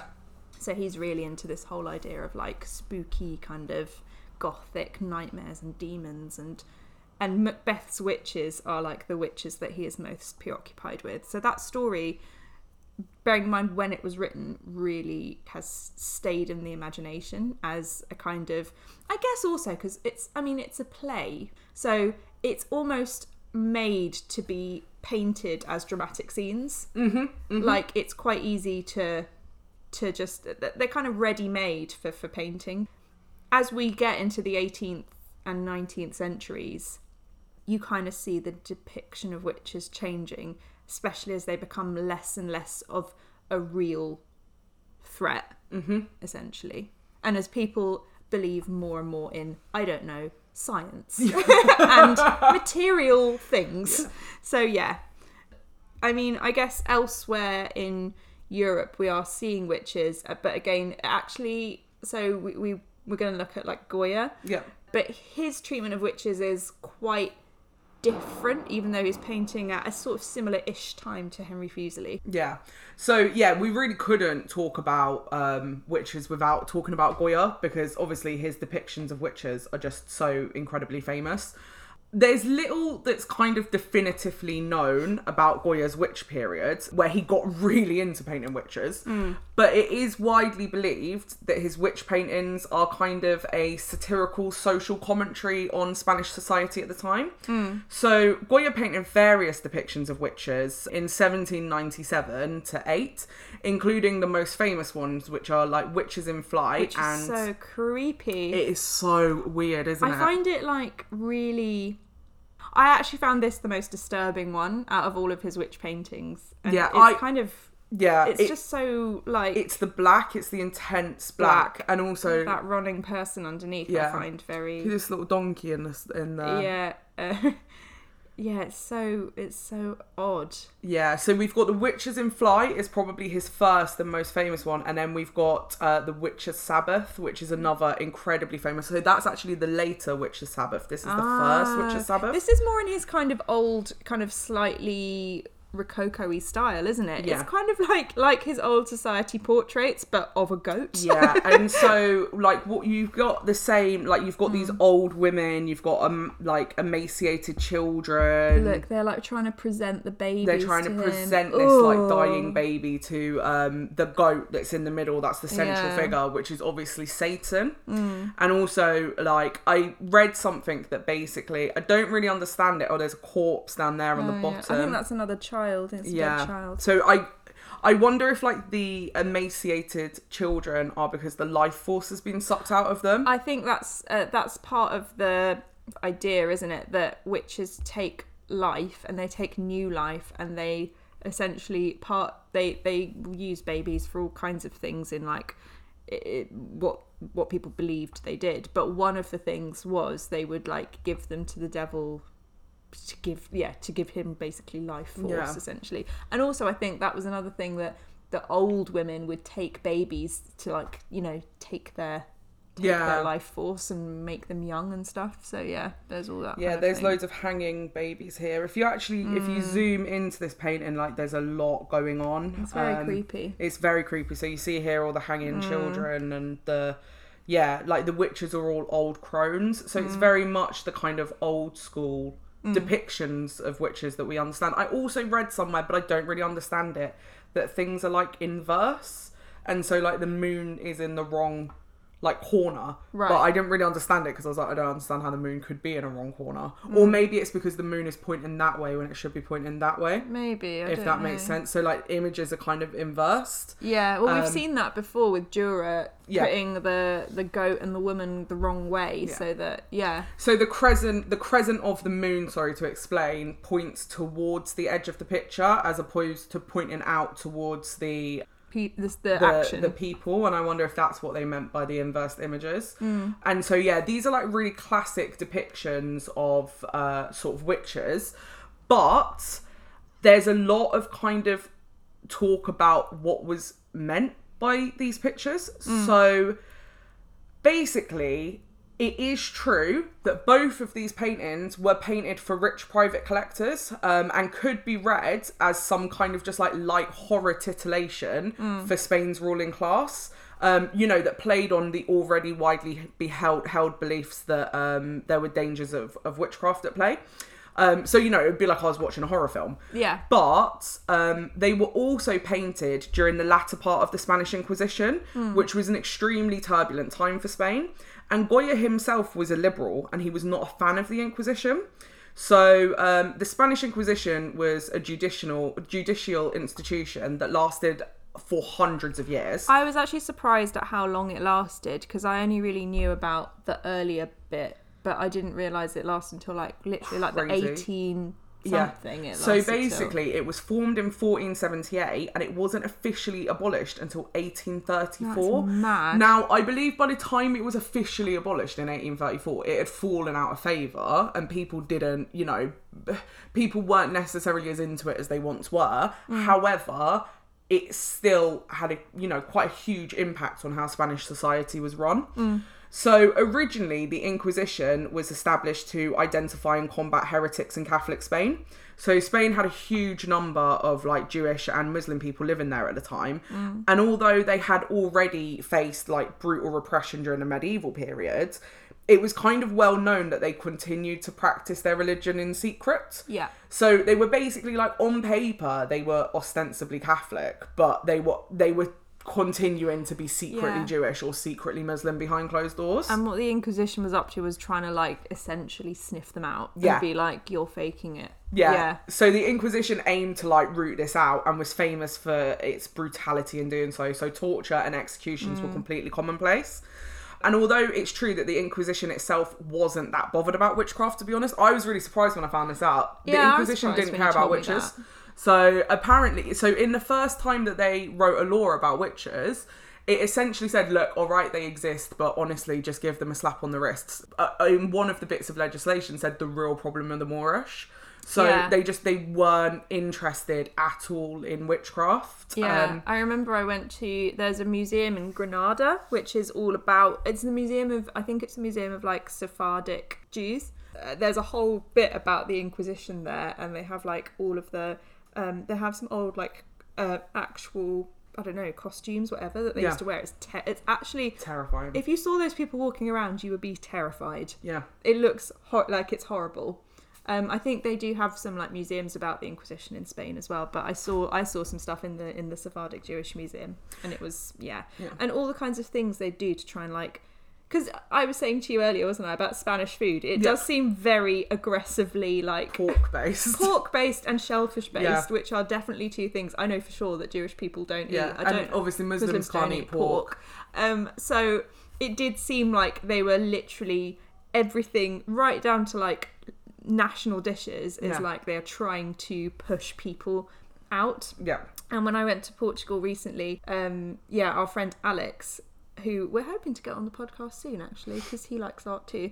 Um, but he told us about this actually really delicious uh, sausage dish, which is made with all different types of meat, like game and bits of like rabbit and chicken and stuff. But the aim is, it was actually made by uh, by Jewish people living in Portugal because I think Portugal was still part of Spain basically then. So it was just to try and get around the Inquisition. So Yeah. they made this dish that was uh, this sausage that could kind of pass as chorizo, but wasn't, Wasn't. Basically, it was like it had every meat but pork in it, essentially.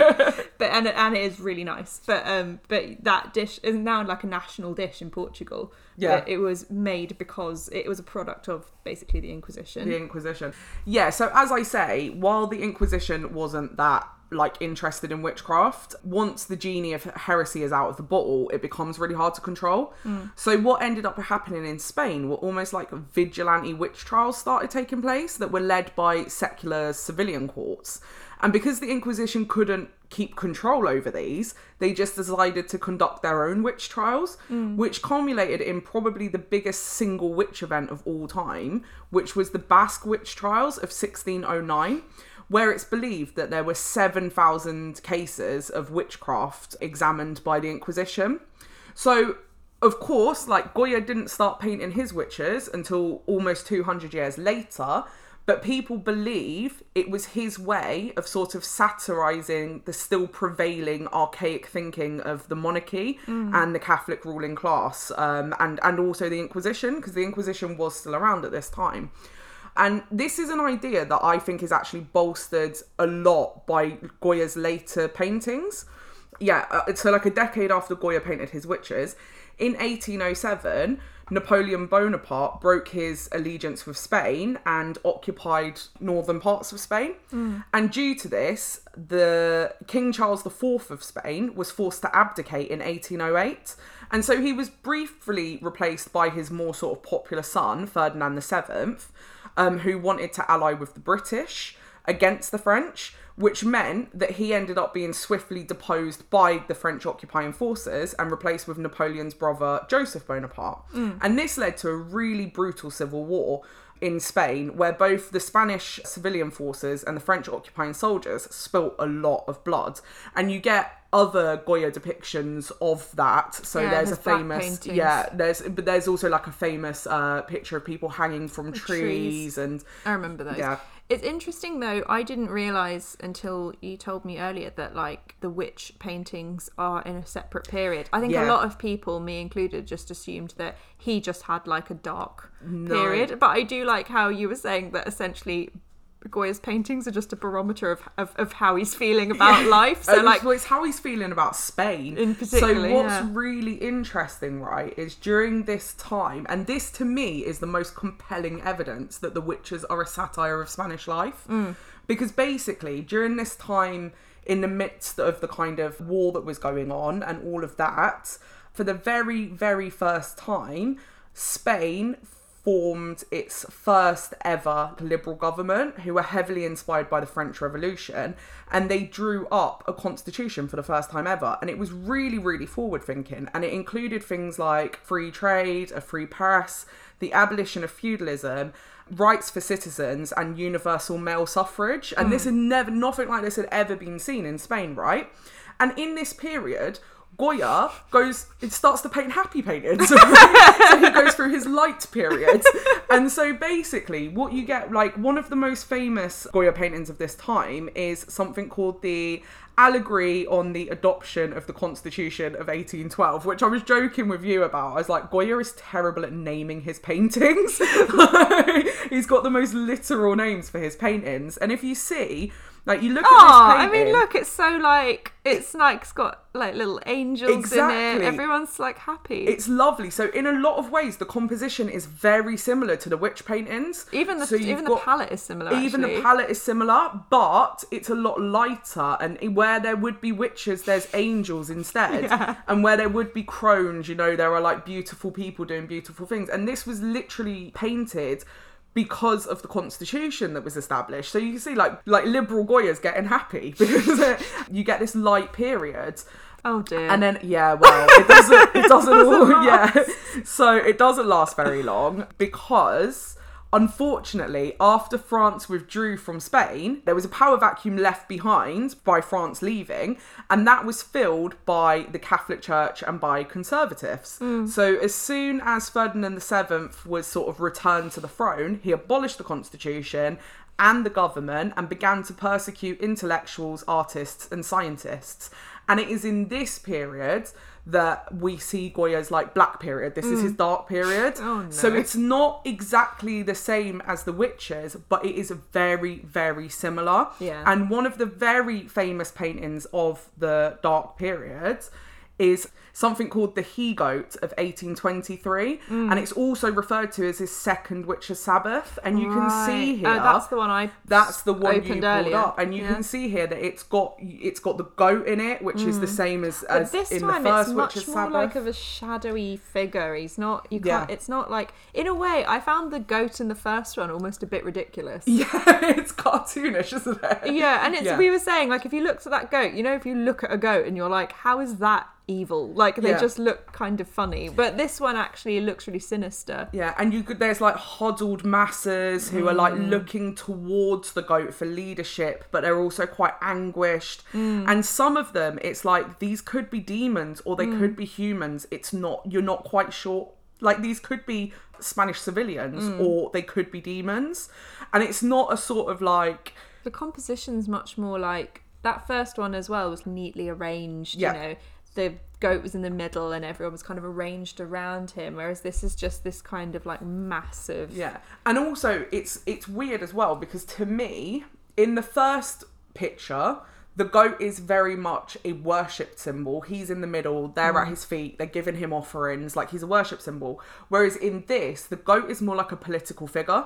They're Yes. looking towards him for leadership, and it's Yeah. like it. I. It's quite clear to me who the devil is supposed to be in this picture. Yeah, and you can see people. I'd say like the people in this picture look afraid. Like the Yeah. witches here look sort of scared and uncertain. Yeah. That to me is, you know, this change in painting style between light and dark when it's viewed through the political context of what's happening in Spain at the time, Yeah. I think is the most compelling evidence that his earlier witch paintings were satires rather than just titillation for the ruling class. Yeah. I mean, don't get me wrong, he's a painter, he has to earn money, he, He has, has to be able to sell his work, but there was deeper layers of meaning in these paintings. Hmm. Hmm. That's interesting. And I think when you go from there to like later depictions of witches, where I mean, as we kind of move towards the Victorian period, and we look at say like J J uh, W Waterhouse, those pictures are, I would just say, titillating in a different way, where you know you just you get these.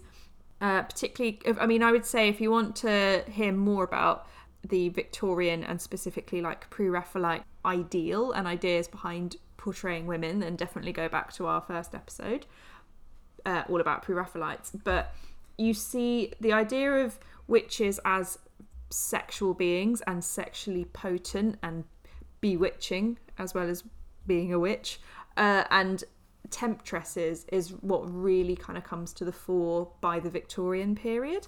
I think it's probably just like a it's like how Victorian people were really into woo woo stuff because of all of the kind of scientific discoveries. And I feel like they got really into very sexualized mythical women because they were so repressed. Yeah. Like it's all just it comes out in different ways. And I think like like I say, we've definitely talked about this in a previous episode, but what I think is kind of interesting uh, about these depictions of witches, a lot of these are of Circe, who is the the you know the lady who turned everyone into pigs that we talked about earlier. But just because she was lonely, I mean, come on. What I didn't actually get to touch on this earlier, so I can I'll kind of talk about it now. But this idea of witches as extremely sexual as well, and like that they didn't necessarily just steal babies, and they didn't they weren't just these necessarily like old shriveled women, but people were scared of young beautiful women being witches as well during the witch craze, and I think that idea of witches has really lasted to right up until this period and beyond because they believed things like so they definitely believed that women witches could steal men's virility and steal their potency and literally steal their, penis. so there's a bit literally in the Malleus Maleficarum there is a whole bit where he says that women have been known to steal men's penises and hide them in nests up trees and then feed them like little pets. feed them with like oats and corn. And he said, I Why have would you- first hand eyewitness accounts of people who've gone up trees and have seen little nests of peens. Do you know what? They were probably just seeing like pink birds. were prob- yeah. like, literally birds that hadn't got their feathers yet or something. But also, like, who wants a pet penis? Exactly. Like, of all the pets I could think to keep, and I look, this is a woman who wants an army of crows, Exactly. and even I'm like, do you know what? Keep your dicks. yeah, I draw the line at a Draw fucking the line penis. of pet penises. But yeah, he was. This guy was so obsessed and engulfed by his hatred of women that he literally, I think, had convinced himself that women would steal your penis and keep it as a pet. We don't want them. literally keep them. Yeah, not in that way anyway. Like, I'd much prefer them attached Yeah. where they're I useful. like the idea that they eat grain and corn. Yeah, like you feed them little. Like, have you ever thought? Did can, did he not look at his own penis and think, "I've never wanted to feed it"? It's never. It's never like you know woken up when I've had a bowl of porridge or something. It's like Oh my god, maybe he got involuntary erections over porridge. this is the root of it all. he's like, I knew it. but yeah, so they di- they believed that women could literally had had could seduce men, but l- literally had this power over men's penises that they would come in the night and steal your penis basically and hide it up a tree. I think also that that just that they have this like this power because of the this whole idea of like the wandering womb and it's like this kind of insatiable um, appetite for sex. Yeah, so Plato basically believed that your womb could like wander around your body, and that Sure. I, that idea lasted for a really long time, and it's why people thought women were like hysterical because essentially like they believed that again crazy historical logic that your your womb is literally so desperate to for sex and to be impregnated that it just goes wandering around your body essentially it's just like it's it's kind of like a kind of roving reporter but so there is there was also this idea that um that women would have essentially like a sexual pact with the devil. So one of the things you would do is yeah, you would kiss the devil's anus to make the pact with the devil. But one of the things that women were often accused of was having sex with the devil. Uh, so Which ties all the way back to Lilith, right? Yeah. L- laying with, Yeah. with Samael. that this idea of women being simultaneously old shriveled wanting to like sap life force out of people but also being incredibly like potent and sexual and so what's the word sorry i'm getting really distracted because our cat's decided to like kick off. have a moment um but yeah Like just wanton. yeah and wanton and being able to actually manipulate men in that way is like the one that's kind of i think really per- like pervaded and was Yeah. the most powerful one once you got to that kind of pre-raphaelite period so yeah like, like this woman hanging around the cauldron that waterhouse painted is very i don't know She's oh, are they crows? They're crows. So she's got crows. She's got a crow army. Look, I'm telling you, spirit sisters. she's got like five crows. I am a witch. what was it you said? You're not a witch. Oh, that that tweet I saw that was like, "You're not a witch. You're just mentally ill with candles." I'll take it. but yeah, like, yeah, she has a crow army. I never noticed that until today. Oh, I'm so happy for you. this could be you. Crows are the best friend. Look, she's got a sword. She's got a crow army. She's literally living her best life. Yeah. She's just doing some nice cooking. Yeah. She's doing some nice cooking with her crow army and her sword. Exactly. A circle. That's what she's doing. Drawing Oh, a I see. circle around her fire, around her dinner. I see. She's just trying to stop the crows from getting to her dinner because Yeah. they will take the piss. they will take the piss. I guess. then- we need one of them for Frida when we're eating chicken. I'm like, oh my god, I'm just gonna make a salt circle on the floor and see if I can get away with eating my KFC then. Yeah. oh gosh. Yeah, I mean there are other paintings of kind of like witchy women in the pre-Raphaelite period. So famously the one of Lilith by Rossetti that Yeah. we talked about, which I might pull it up again just to see if there's anything. Sexy Lilith. Yeah. Now that we know so much more about her.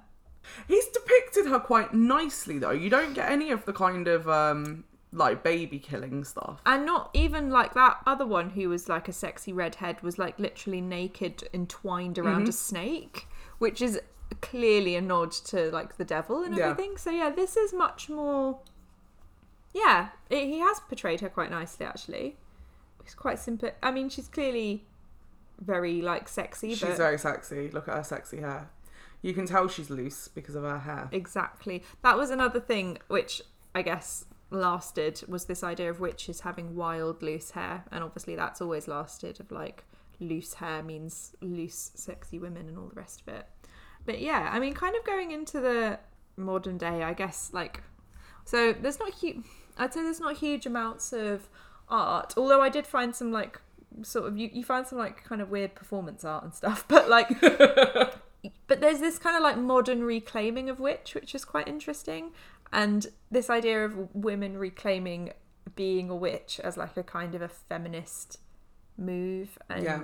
and you get a lot of it permeate like permeating in popular culture so there's a lot of like i mean you just look at any of the like a lot of the big netflix shows have got some sort of witchy element to them i guess it kind of started in the sort of early 2000s and it really hasn't gone away this idea of like witches now being powerful women and they're reclaiming that power so we saw it a lot in like buffy and then yeah. yeah and that's and like charmed and things like that and that's Yeah. kind of gone on and um that's that's yeah that's a lot of the the retelling of witches now from a kind of more like feminist perspective in terms of art and culture Yeah.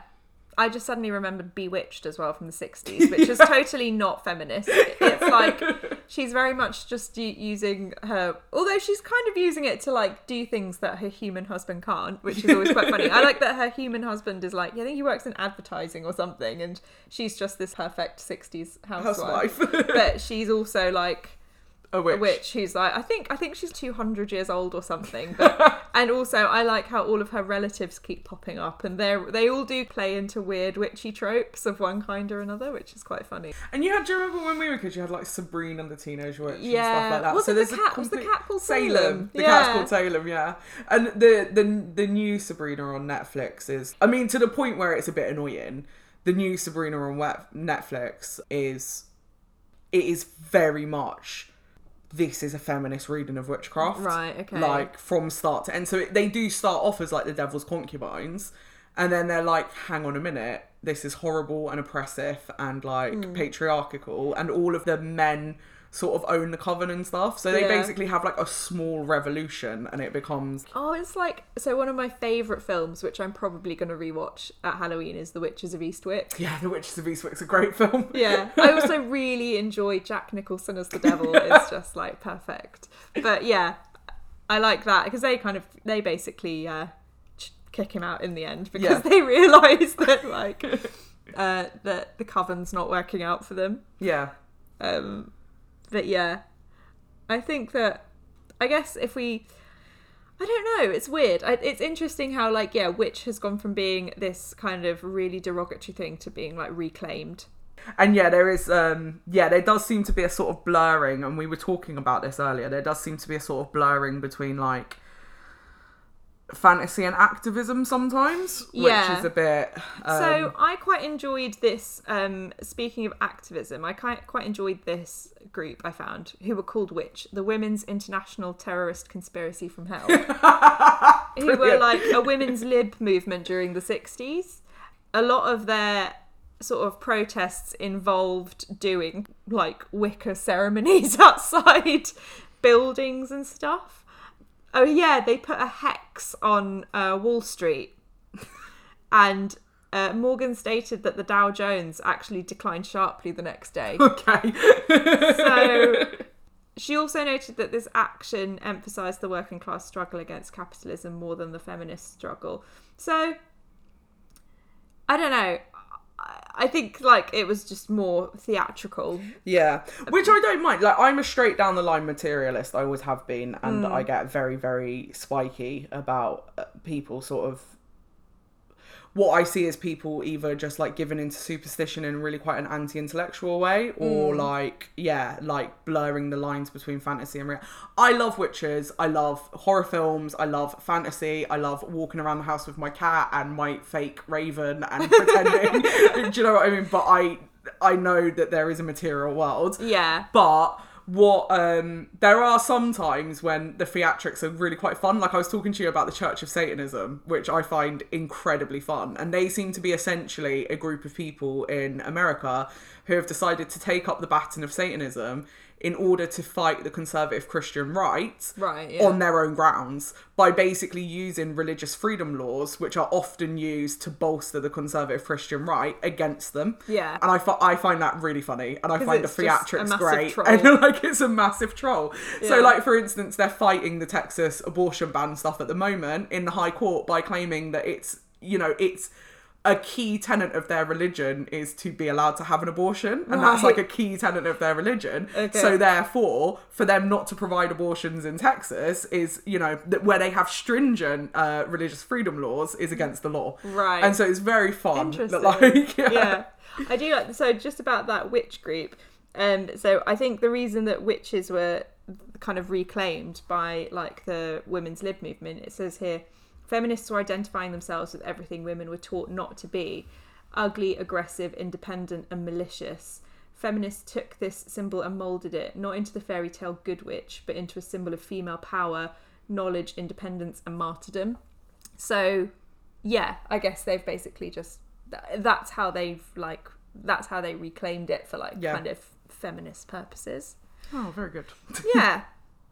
Well, yeah, I think that's been like a like this is a real whistle stop tour through like the history of witches. witches. And also, I must say, we were very, very, um, what's the word I'm looking for? Ambitious when we started this. We're just like, we're just going to do witches.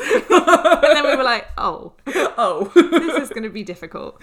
Uh, but yeah, we kind of hope we hope you enjoy this like as a Halloween special, and we're definitely gonna give you some links in the description if you want to find out more. There were lots of podcasts we actually listened to to help us with our research. So We've, yeah, we've done so like we've got we've done so much kind of research for this that we're going to have loads and loads of links. Please do check them out because there's been some brilliant podcasts that we've taken from some Yeah. great articles. if you're interested and want to learn more, then definitely check the links out in our description. And yeah, happy Halloween. Have a witchy Yay! old time. Happy Goth Christmas! I'm going to eat my own body weight in sugar and Pumpkin watch some spice Tim, forever. watch some Tim Burton films. Woo! Thanks for listening to this episode. If you enjoyed it, please like, subscribe, and leave a review as it makes a huge difference. And if you want to follow us, you can find us on Facebook at Is It Art Though, spelt T H O. Instagram, is it underscore art though, and Twitter, is it art though one. See you next time.